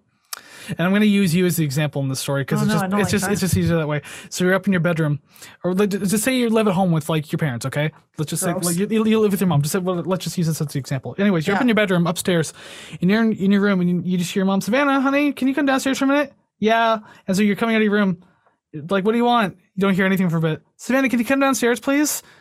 Yeah. And then you stand at the top of the stairs. What? And then you hear rustling in the closet next to you. So you look over. It's your mom. She's like, "Don't go down there. I heard it too." Ew.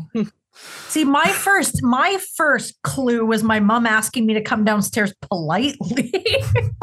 I'm talking about in the sense of a story. yeah, yeah, no, but that's uh like I thought But that don't go would look downstairs. over. I heard it too. That's fucking terrifying. I thought I would look over and my mom would be bound and gagged in the closet or something, and No, that she's would. she's hiding from it. That's what Oh she's my doing. god, that's. And it sounds exactly like your mom downstairs. So that's what makes it even fucking scarier. I feel like I've seen a movie like that where it's like they can. um I, I don't want to say shape shift. I don't even know what movie this is. Just something I think I've seen where it's like you look like me, but I have like your voice, and I'm like I can take Like on the voice of it. Is that is that what it is? Yeah, Well, that, like that's that. That, that's like yeah, like a Native American thing. How it can like mimic animals or people and like their voices especially, but there's still something uncanny Yeah. about them. and you like go close to where you hear the noise from. You're like, oh, where's the blah blah blah? And then they talk and they have that voice, and you're like, I am out of here. Yes, they they lure you in with a familiar voice or sound. Yeah. Hmm. Oh my god! Is- I just want to let you know I am not getting to sleep tonight. This, this is turning out to be the scariest episode of Rate the Record. Campfire stories. And to Oh think that the, our Halloween episode was Rage Against the Machine. so Oh now- my god! this one for Halloween.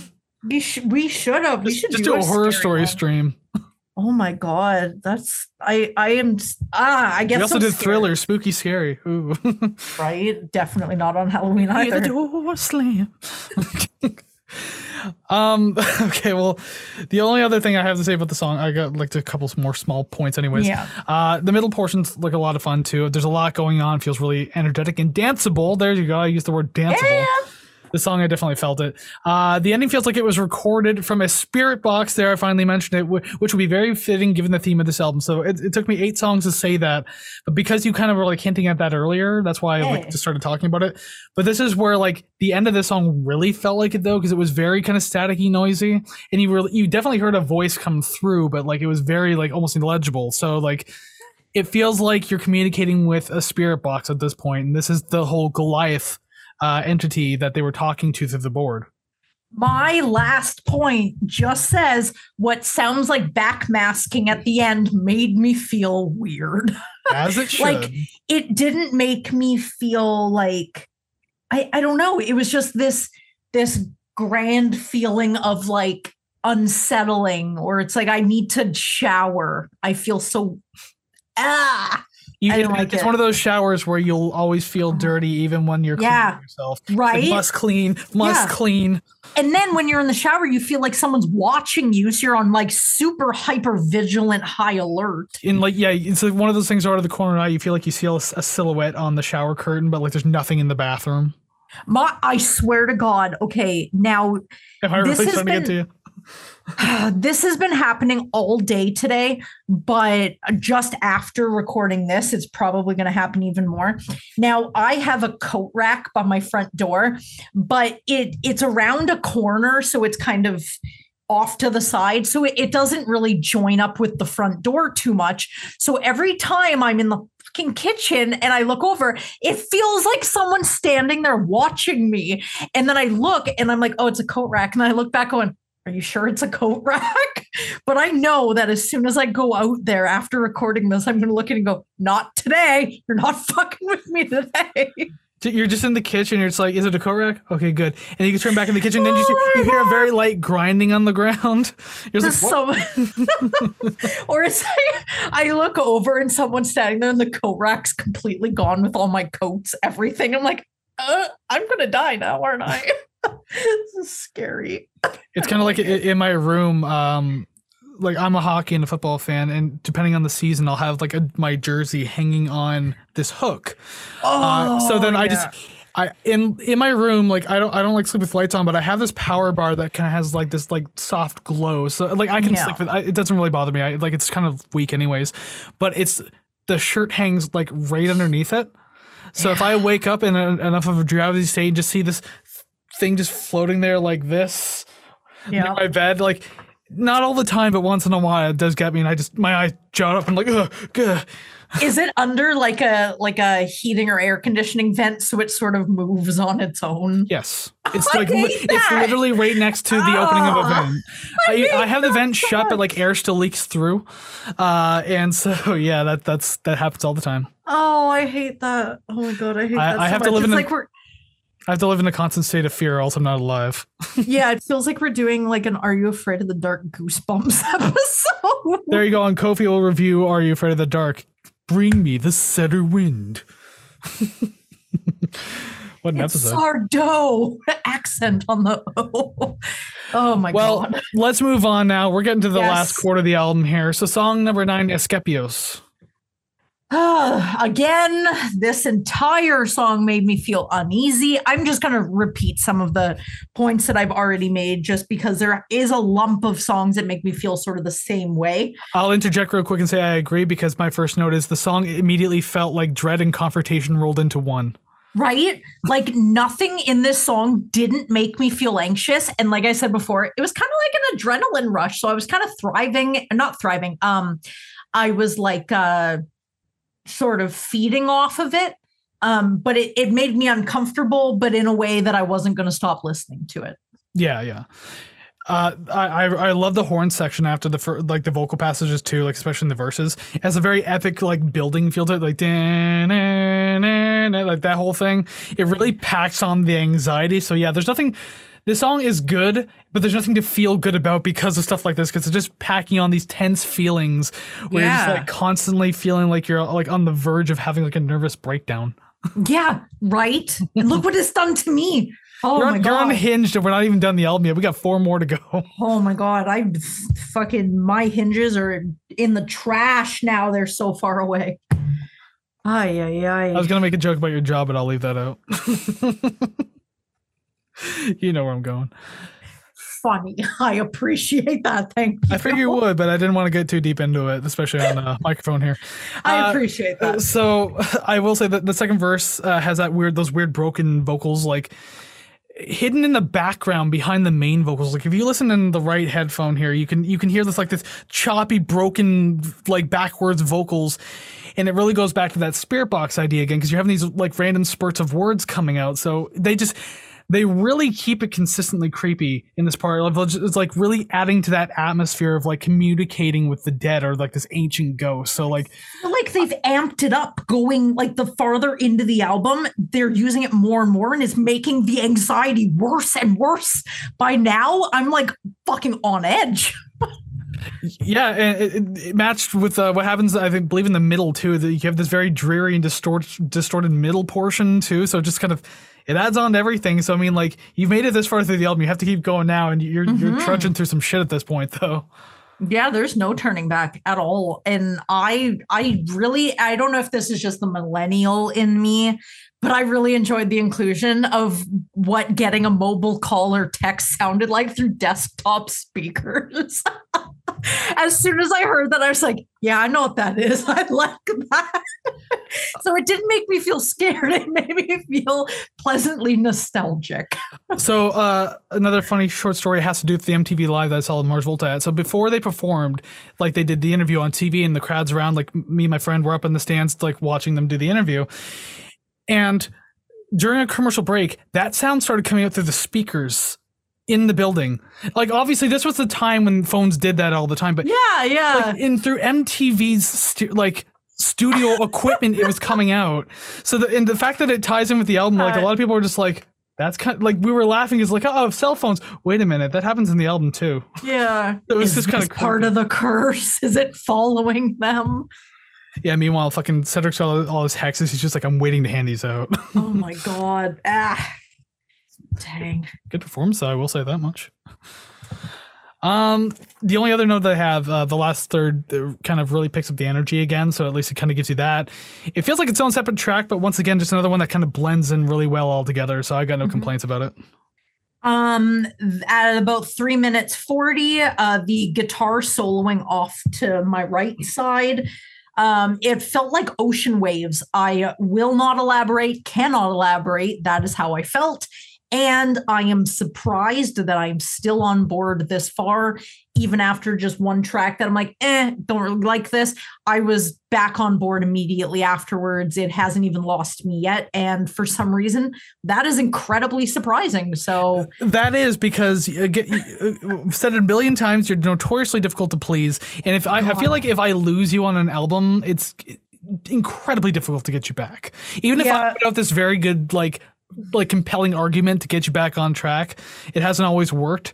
So I'm just like, fuck, like if I lose you on this one, and I had my fears like going into this that like three songs you're gonna tell me you're like, okay, I'm done. This one was like yeah. long, blah blah blah. I'm just like, oh fuck, you didn't even try. Yeah, no, this, this honestly, listening to this felt like I was watching a movie. And I'm not a, a movie person solely because of the length. I just don't have the time or patience for that. Um, but like listening to this, I felt like I was I felt like I was going through something. It's it was fucked. Well, they were taking it was fucked.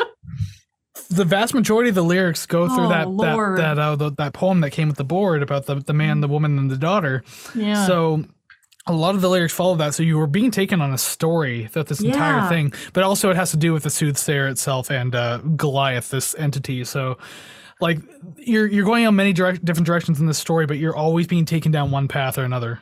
But the fact that I didn't like I didn't I wasn't aware of this story while listening to it. I didn't know about it. Like I know that you had mentioned oh this is based on when they found a Ouija board. Okay, cool. So I'm listening to it and there even with I think the next song one of my points is is this a concept album? It feels like it. And I think I mentioned that twice because when you get closer to the end of the album, you're like, fuck, these are, this is starting to feel like it's something, you know? Because yeah, even I was just gonna say, even outside of lyrically, like the instrumentals feel like they're connected. Yeah. Oh, totally. It's like they're one song is the rising action, one song is the climax, one is the resolution, and the resolution super resolutiony. Like it, it sounds perfect to close off the story. But uh, I completely forgot where I was going with this. Um, yeah, as soon as I said concept album, I was done with having absolutely any idea what I was saying. Maybe it'll come back to me and I'll interrupt. Well, because because yeah, you was just say yeah before that you knew it was concept album that you were starting to feel like everything was. Connected. Oh yeah, yeah, yeah, yeah. So like in me, in my brain, in my ears, it it felt like I I felt like I was getting this story, but it's just that feeling. It's not like reading the words, hearing the words, hearing anything. It's just this feeling. I feel like I'm. I don't know. I, I it's so hard to describe, but it just made me feel the things, and those things were big, and I feel them now. Fair I enough. don't know how else to describe that. I feel the things, and I hope that anybody else who is listening to this review or has listened to that album also feels things that they cannot describe, but they want more of those things because they're scary but fun. I don't I, know. I hope that if there's indeed someone listening to this episode who, again, is superstitious and decided to forego listening to the album, but is here for the show. Yeah. Um, I hope just us describing this stuff, even if it's even if you can understand it or not, like I hope it is invoking the like. I don't want you to be terrified, but at the same time, like you're you're safe in not knowing the these quote unquote traps that the band is setting. Yeah. But uh, I, I hope you're at least kind of like emotionally involved at this point of feeling like how we're feeling listening to this. Yeah. Like I feel I feel scared, but not in the way that I'm like I need to run from this. It's kind of like like you know when I don't I don't really know how to it's like how I assume people look at like car crashes or why why certain people watch NASCAR. It's like I, what, I what a, what a scope there. Car crashes and watching NASCAR. Like well, I get no, car crashes NASCAR, still. Yeah, exactly. Car crashes are the common thing, but it's like oh it's some people they'll look at it and they're like, "Oh, that's scary. There might be a dead body." There might be a dead body, and they're they're intrigued. It's terrifying. It's scary. It's out of the norm, but there's that little part of them that pushes them towards it rather than away and that's where I'm at. So I hope that that comes across a little better of an explanation than the I don't know how I feel, I feel the things. I'm not gonna pretend like my morbid curiosity hasn't led me to fucking like live leaks or ogrish or something like that. It- or Oh, I rotten.com. oh god. I don't think rotten I don't think any of those sites exist anymore. I I can't look at like just speaking of uh just gross ass shit. Um I can't look at stuff like that if it resembles a human being. Like uh, like with flesh and skin and all that cannot do it. But I did come across a TikTok where someone was it like literally innocent TikTok cuz he's talking about like how humans muscles work and stretching and shit like that whatever but he was showing the back of a cadaver and like lifted up a muscle and was like, oh, this muscle runs this way. And everyone in the comments is like, man, you could have given a trigger warning for showing a dead body and blah, blah, blah. And I'm looking at it. And that was the minute that I realized if it looks like a human, it, it has too much of that emotional connection and makes me uncomfortable. That's where I want to run. But it like a skeleton, I'm like, ooh, what's under my skin? This is awesome. Muscles And are I- under your skin. Yeah, and I can look at it. It's it's totally fine. But if it has like that any sort of personality to it, it's freaky. So it's like because this this album is disconnected from a person, I'm not like it, it's not about a real person that I know or have ever seen or anything. I'm far more likely to be pushed towards it than away from it. You know what I'm saying? Hey Ko-fi, I hope you enjoyed that. Because now we're back to the actual regular podcast. I had to uh, send Savannah on a bit of a trip there to anyone who's not part of Ko-fi. Oh, don't do that. Don't don't listen to Kris ever again. Oh, mental note to Literally me. just listen to me. Yeah, I know. Mental note. Ugh. All right, well we'll move on to song number ten because that's what we got to do now. Song number ten, Ouroboros. Oh, okay. I was trying to figure out how to say that. I'm so They glad that it- you're the one saying the song Well, to be to be fair, they say that word in Resident Evil Five, the video game, and I played that more than once. So oh, Ouroboros. So yes, I know how to say. Excellent. Excellent. Uh, it's kind of like the sound that that big block in uh, Super Mario makes when it hits the ground. yeah, exactly. um, now, this song specifically sounds like when you confront the antagonist in a musical, and this is his big solo. Now, it's not like campy like you'd assume a musical is. Trust me, it is definitely not. It's just, it seems like it's coming from the perspective of someone who is less than kind. It, it feels like it's coming from somebody who is going to kill you, but is going to take six and a half minutes to sing about how he's going to kill you. And then at the end, it's inevitable that he's going to kill you. I'm just looking up what Ouroboros itself because I, I know that I've like read on it before and I just forgot. But oh, it's it's that it's that symbol. It's like an ancient symbol of like the like the the dragon or the snake eating its own tail like a, a big like Oh, sphere. Okay. That's an Ouroboros. Hmm, interesting. I, I I know that I knew that too. I read that a long time ago. I just forgot about it. Interesting. Ugh, sorry, now I'm getting all burpy. Gross. Well, to be fair, I've been muting myself every time I had to. Fair. But I haven't. Everyone-. Everyone needs to know how cool I am. I think everyone needs to know about Ouroboros, so let's talk about the song. Yes. Tell me your points. because Savannah's not cool. Anyways, uh, the 16th note guitars that you hear, like the, the song gets pretty fast with that, and the drums and everything, Yes. like hand drums, match with the slower vocals too. It's like a, such a fantastic choice. I love Yeah. the very fast pacing, but then the vocals kind of really ground everything. So really good compositional choice right this right in the beginning of the song. Um talking about the uh the drums percussion. Holy shit. Okay. And i quote dang the percussion really hits eh? Eh? Get it? Hits like percussion. Um but see i even write my own jokes. Um but seriously is there an octopus in the band? Like Yeah, there is a Thomas point Pridgen. there is a point that it literally sounds like there's two people doing it like that's wild Well, there's separate percussionists too, so I mean. oh is there okay But like because then everything just, just on the drum set, like that's just Thomas Pridgen. But then there's a separate percussionist doing probably like accented things and just other things as well. okay because hearing all of that at once is just like it's overwhelming to me as a listener because i just think oh there's one drummer two hands two feet that's it but when i hear so much i'm like i'm having this like i don't know this uh mental confusion of I don't hear this often. I am confused. Two people? That can't happen. And then saw- my like brain fried. I've seen King Crimson live. They have three drummers. Really? I've actually Yes. never seen them. I, I saw them in uh, 20 September 2019. So just before the pandemic was the last concert I went to before everything shut down. And Oh, yes, yeah? they have. It was like eight members in the band, and three of them are drummers. Oh shit. So they're kind of like Slipknot then, yeah.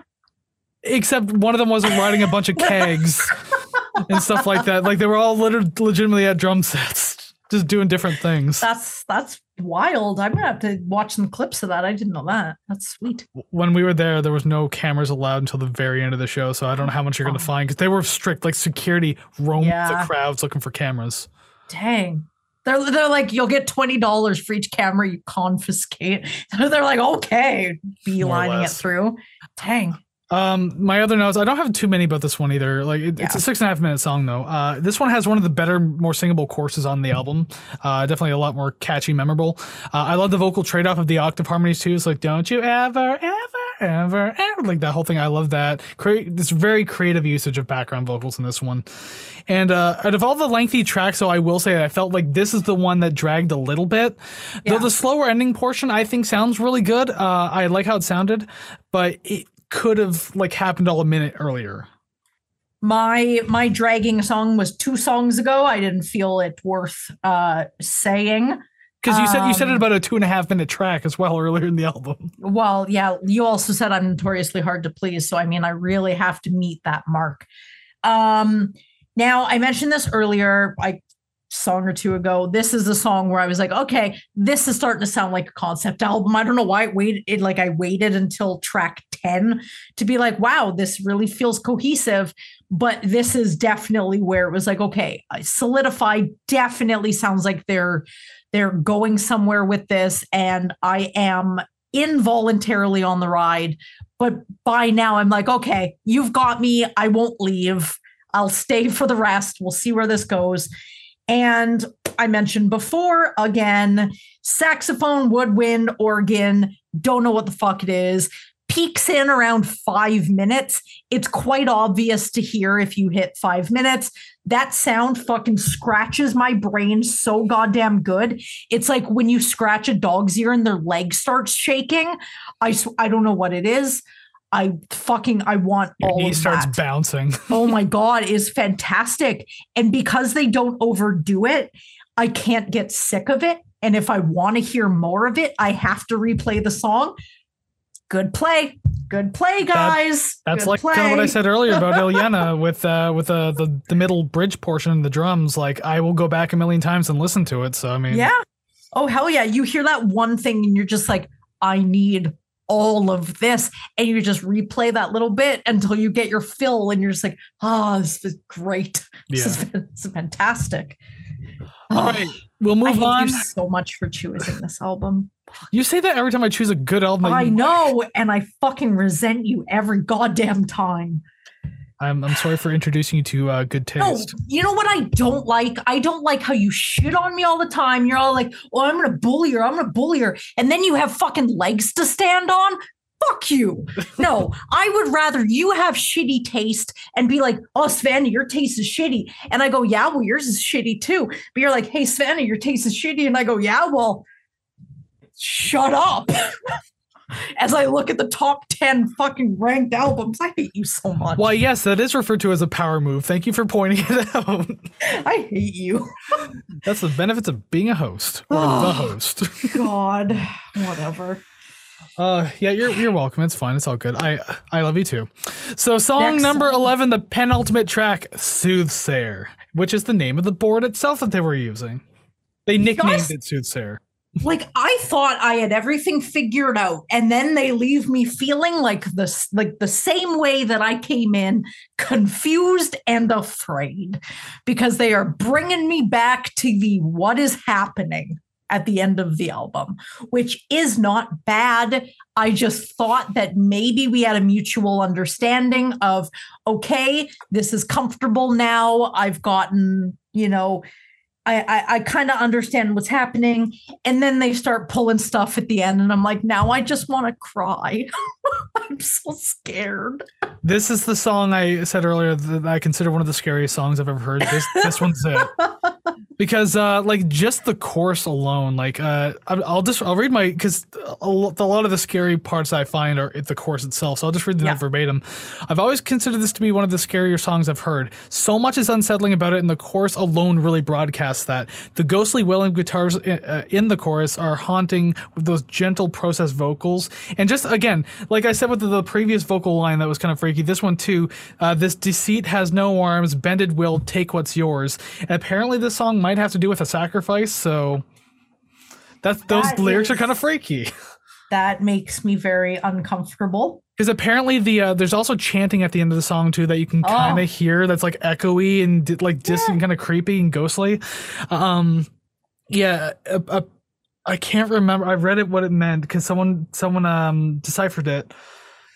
Uh I, I can't remember but, but apparently it could reflect a lot about what would be said during a sacrifice to a god or the metatron if you will so um yeah that's what makes it even freakier Um, ew. Um, now just to completely contrast that point, uh, I like the beginning strings and sitar. They're very nice. It sounds so good. Um, the processed vocals, it kind of like makes them sound dreamy, like not like, oh my god, so dreamy, but like in this weird sort of surreal kind of sound. And it sounds like underwater or sort of like I don't know, muddled in a way. A plus for me though definitely adds to the fucking eeriness to well it. that's what i was just saying earlier those yeah, gentle processed vocals yeah. Uh, uh, I don't know. It's it's like I hate it, but again, I'm intrigued enough to stay on board. Um, this felt like a drug trip in the desert, and ignore everything I've ever said about any other song. That's how I felt with this one. This one, it felt like I I briefly went to their Wikipedia page and I saw that they were classified as like pro- progressive rock and psychedelic rock. And I'm like, I'm not really getting too psychedelic from this.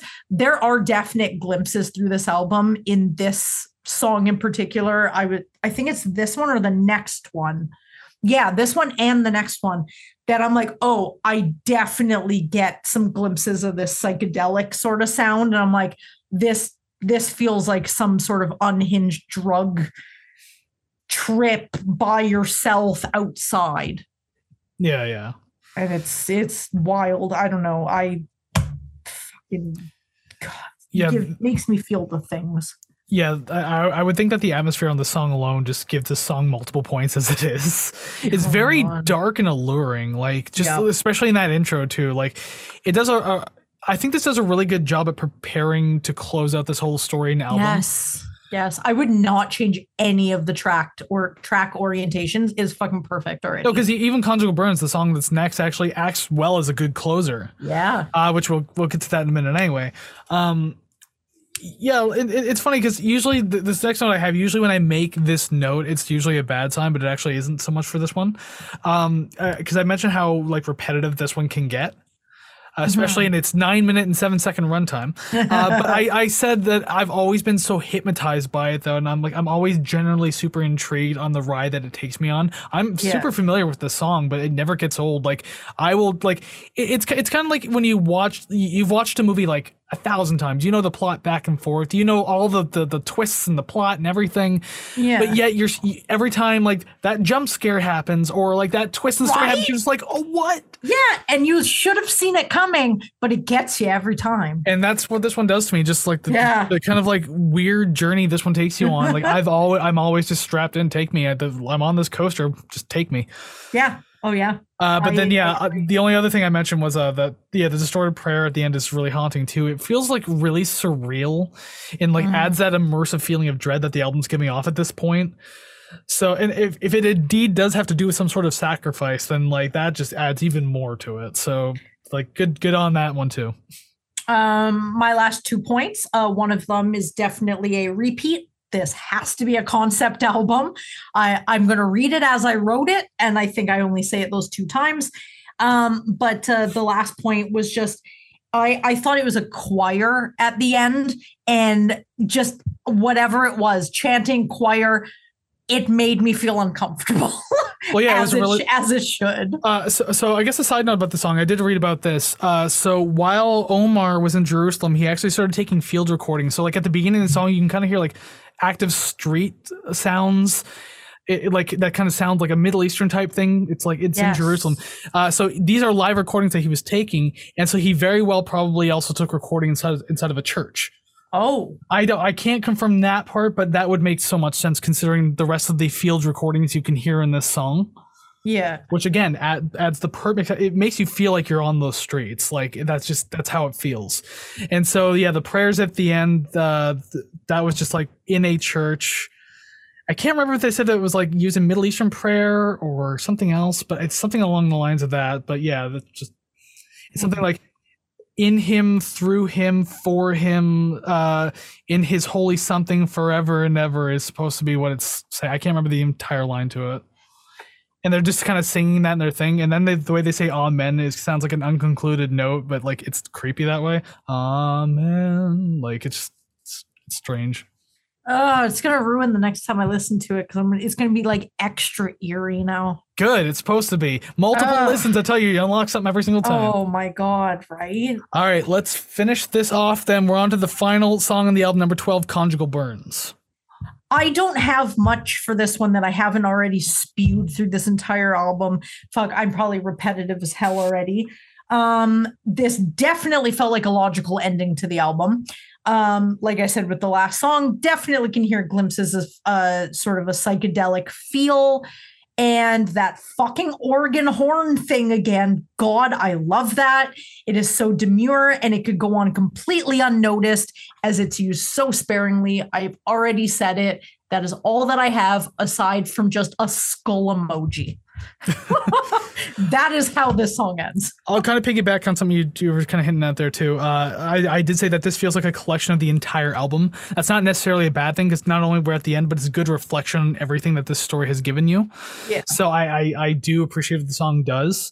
Uh, and I, I did say that though Soothsayer could work as an ender, like this feels like the proper closer. This feels like you know the end to the story so it is Yeah. something to really appreciate going through and it even has that cliche in the songs uh where i think one of the lyrics are um where am i now that the music has faded and to hear a Mm. line like that as the last song like there's some kind of cliche about that but i don't i don't care it's fine i'm, Yeah. I'm fine with it Where it's like that person is like they're the one that the this like I don't know entity is after and it's like where am I after the music? And then once like as long as the music is playing they get to stay alive. But then when the music ends that that like figure or or entity it just sort of takes that person away and that's it. They're gone and dead now. You're kind of in the realm of what other people are talking about for this song. Uh, because what people believe like i don't think there's like a 100% confirmed idea of what the song is really about but a lot of people tend to believe this song was written by cedric or omar written to the soothsayer board and they're pretty much saying i'm going to destroy you and bury you before we're, Mhm. t- we're like married like our souls are married which is that's not what you want out of a cursed ouija board yeah so, uh, and like this is them saying like, we're gonna kill you and bury you now, and the board's responding like, don't do that, please don't do that. I'll be your friend.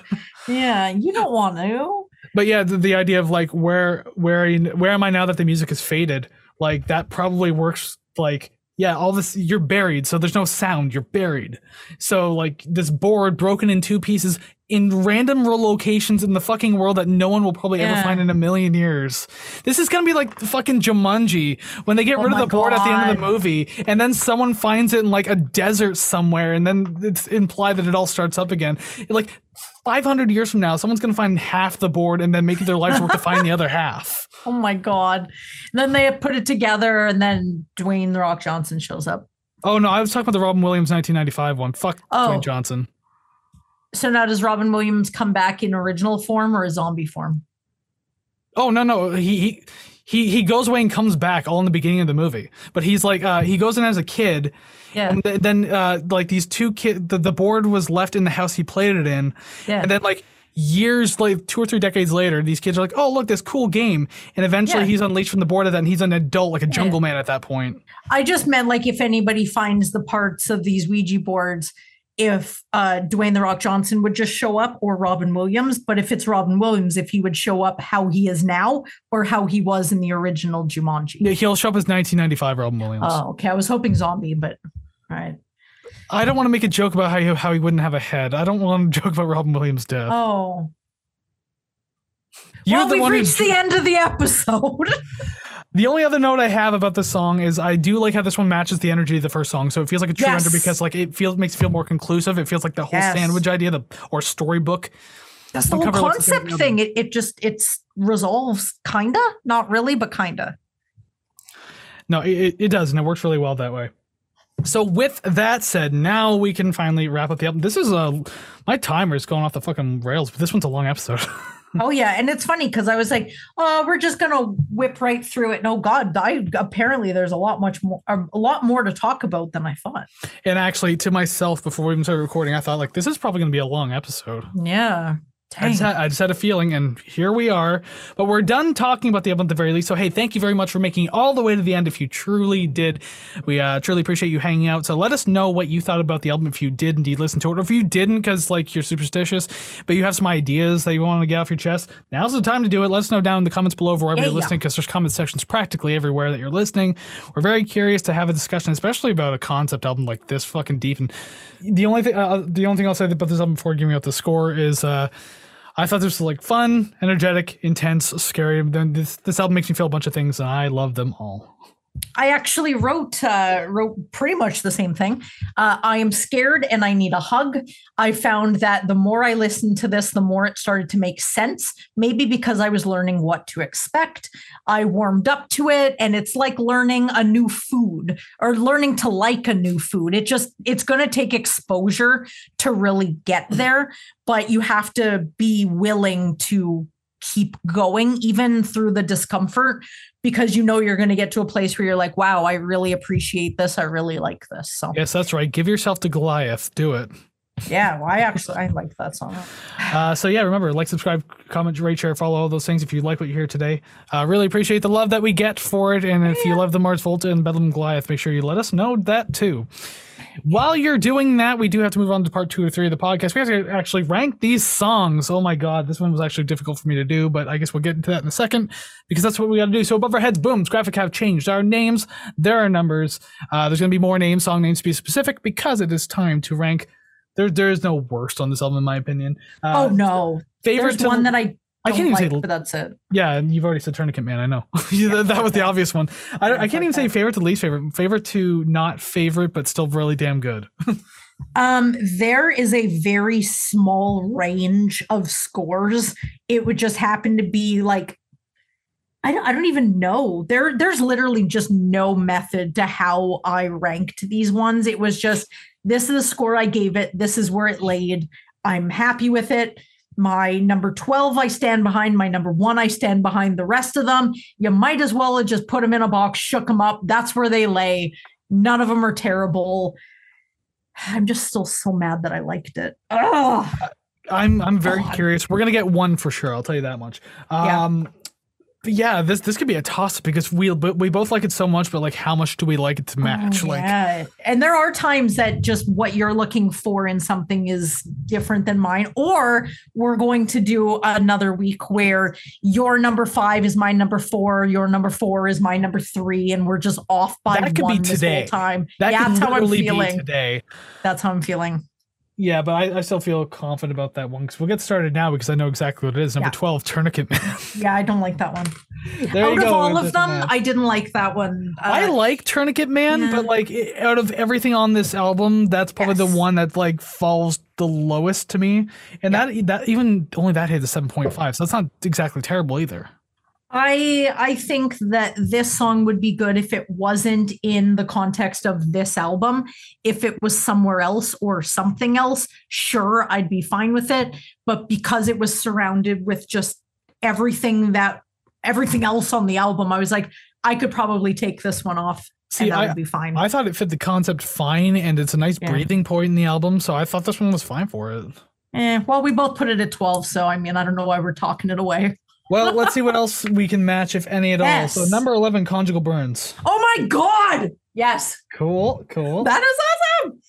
Oh, will the curse of Goliath actually make us match everything? Oh my god, imagine that. I'll, I'll be like, dear Cedric and Omar, There thank you go. for Bedlam in Goliath. It was a positive curse. Trying to fix my seat while we do this here. There we go. Uh, I, I don't know. Like, I, I think I want to say we'll keep matching, but I, I, I don't have confidence in anything ever. Uh, number Okay, ten, let's- or Ouroboros. No, number 10, Soothsayer. I am so disappointed that I have to pronounce these on my own now. God damn it. Number nine, Agadez. Uh, number nine, Wax Simulacra. You got it, just slowly. It very slowly. Uh, number eight, Cavalettas. Metatron. Metatron. Uh, number seven, Askepios. Askepios. There you go. Fucking hate this. Aberinkula. That's fine. I feel like an old, like an old lady where I'm like squinting trying to read. I can read it fine. Why am I squinting? But that's my number. Uh, mine. That's that's actually my number six. Is Aberinkula. And mine is Ouroboros. Ouroboros, complete global saturation. Yes. Sorry, Resident Evil quote. Number five, Wax Simulacra.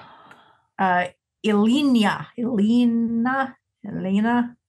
I Yeah. believe Omar wrote with that title after um, Helen Mirren or something. Oh. No, no. There's an old there's an older actress that he wrote it after. He just did it like not the song about her, but just wrote Yeah, the title just the because he likes her so much. Oh, interesting. And that's like her nickname or something. I can't remember the exact quote for that. Uh, number four, Metatron. Askepios. Uh, no, there it is. I have to like look at the way I wrote it on my sheet previously, just so I know how to write it. Uh, number three, Soothsayer. Number three, Agadez. My God, I I feel like I'm trying to speak for the first time. Curious about this one. Number two, Goliath. Number two, Cavalettas. Oh, I thought that was gonna be your number one. No, number one's Goliath. Well, there, your number one's Goliath. My number one is Ilyena. So there you go. Yeah. But we still got I two got out of it. Whatever. Not whatever. too bad. It is I- very exciting when we get them back to back because it fills me with such hope that is immediately let down for the rest of the uh, ranking. But we, we had two that were like one off, so that's not bad. Then we had two that matched, so that's Yeah. that's still pretty good. Considering you said you could just put all the songs into a box and shake it, we came up Pretty pretty, close. much. Hell yeah. Well, there you go. There's our song rankings. Not bad. Not. Oh God, I'm a burpy and hiccupy now. Gross. we must be. Get, you, you, you burp too. Shut up. No. That must mean we're getting close to the end of the podcast, so that means we actually have to do the feature presentation now. It's time to actually rate the record. So let's transition screens and uh, see where this lands. Let's go. All right, album ranking screen. Here we are. Bada bing, bada boom. Uh, wonderful to see it, isn't it? Uh, a lot of B tiers. We've had a few A tiers this season, but last last week we had our first C tier since season three. I, I last I know I said uh, the Kills was the beginning of season four. No, that was the beginning of season three. So it actually been a while since we had a C tier album. Oh shit. That was crazy. B- A and B tiers all the way. Yeah, it's it's been uh, just pretty consistent. Hence why we have so many fucking memes of doing beep tier stuff. I still stand behind the merch. Great idea. I I do like that too. We will see. Uh, but while we discuss merch off camera, we do have to decide what we're doing on camera right now, rating the record. Uh, well, I mean, it seems like we both we both enjoyed this record. Seemingly, I mean, I I, obviously, I I picked it and I've been praising it the whole time.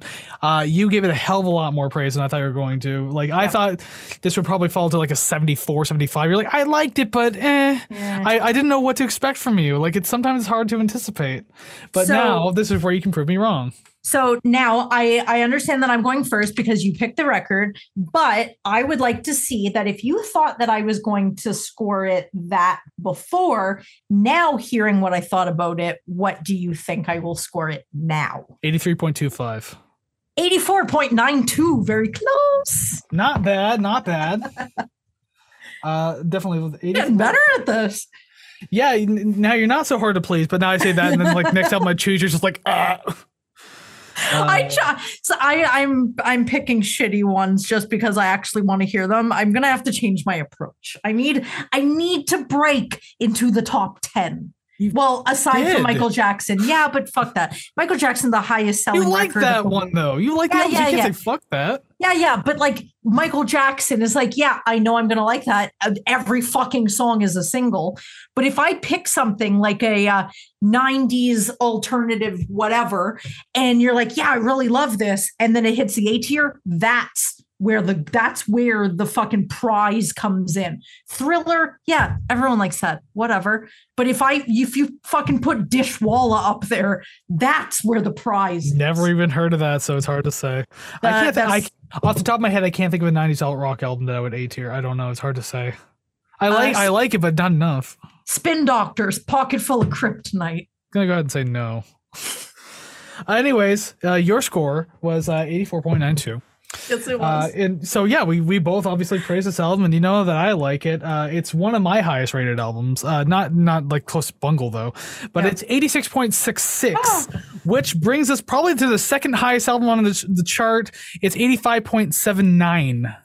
It is the highest one thus far. Past Rush? Rush is 85.25. This is a fucking monumental day. Wow, less than a percent. Right?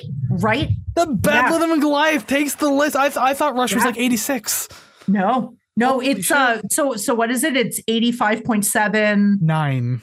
So it is just over 0.5 better than Rush. Yeah. Like 0.54%. 0.54. Yep. Damn, we didn't have a new number I one. That, that is fucked. And you wore your good good luck rush shirt too. I, yeah, fly by night. It was, was it, I was gonna I was gonna wear my 21 12 shirt today too. I was although That's the curse. me, kind of. That's the curse. It told you not to. So then it weaseled up in a number one. yeah, in the it curse starts.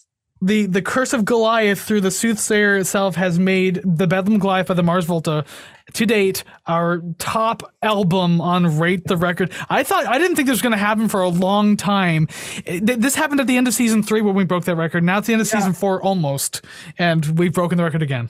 And it's funny because the top four is the Mars Volta, Rush, Tool, and Mr. Bungle. I'm starting to think we like prog. You don't say. there might be a trend. uh, th- th- then again, look at my rating for fucking Steven Wilson. That that, that is true. But but Porcupine Tree, regardless of what they say, they're a pop band. So he's a pop artist. Proggy pop. Proggy pop. To the masses. Exactly.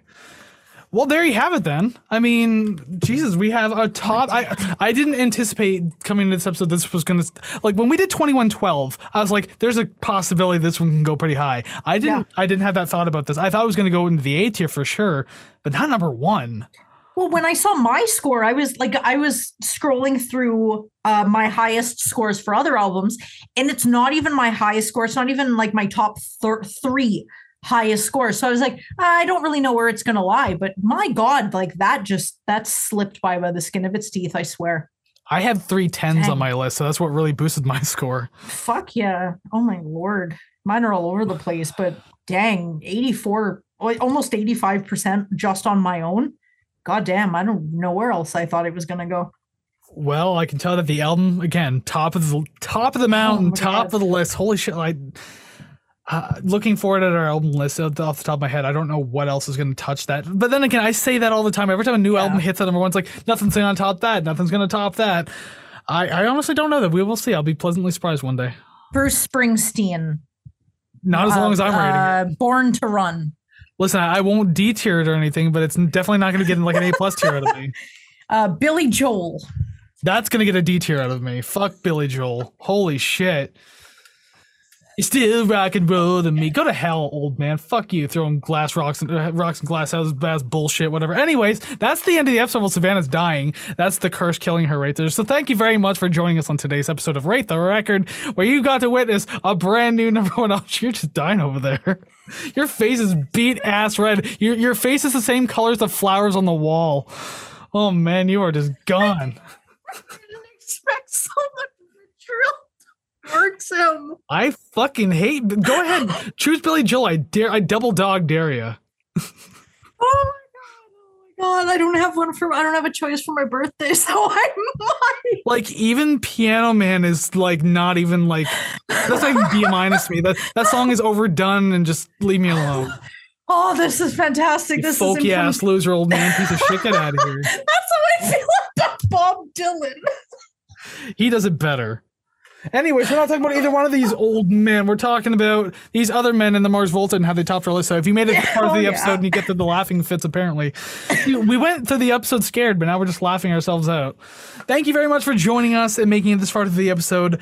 Uh, what did you think of this album? Where would you rank the songs? Where would you rate the record? Please let us know. Do you agree with us? Disagree with us? We're always very curious to hear this kind of stuff. Let us know your opinions down in the comments below of wherever you're watching and or listening because there's comment sections practically everywhere. You can also let us know on our social medias at Rate the Record Podcast over on Facebook, Instagram, and TikTok. I mean, we make posts over there too, so you can always let us know. All of that and more found at ratetherecord.ca, including the requ- album request screen, album giveaway stuff, ko-fi.com slash rate the record if you want to support the ch- channel financially. Everything can be found at ratetherecord.ca.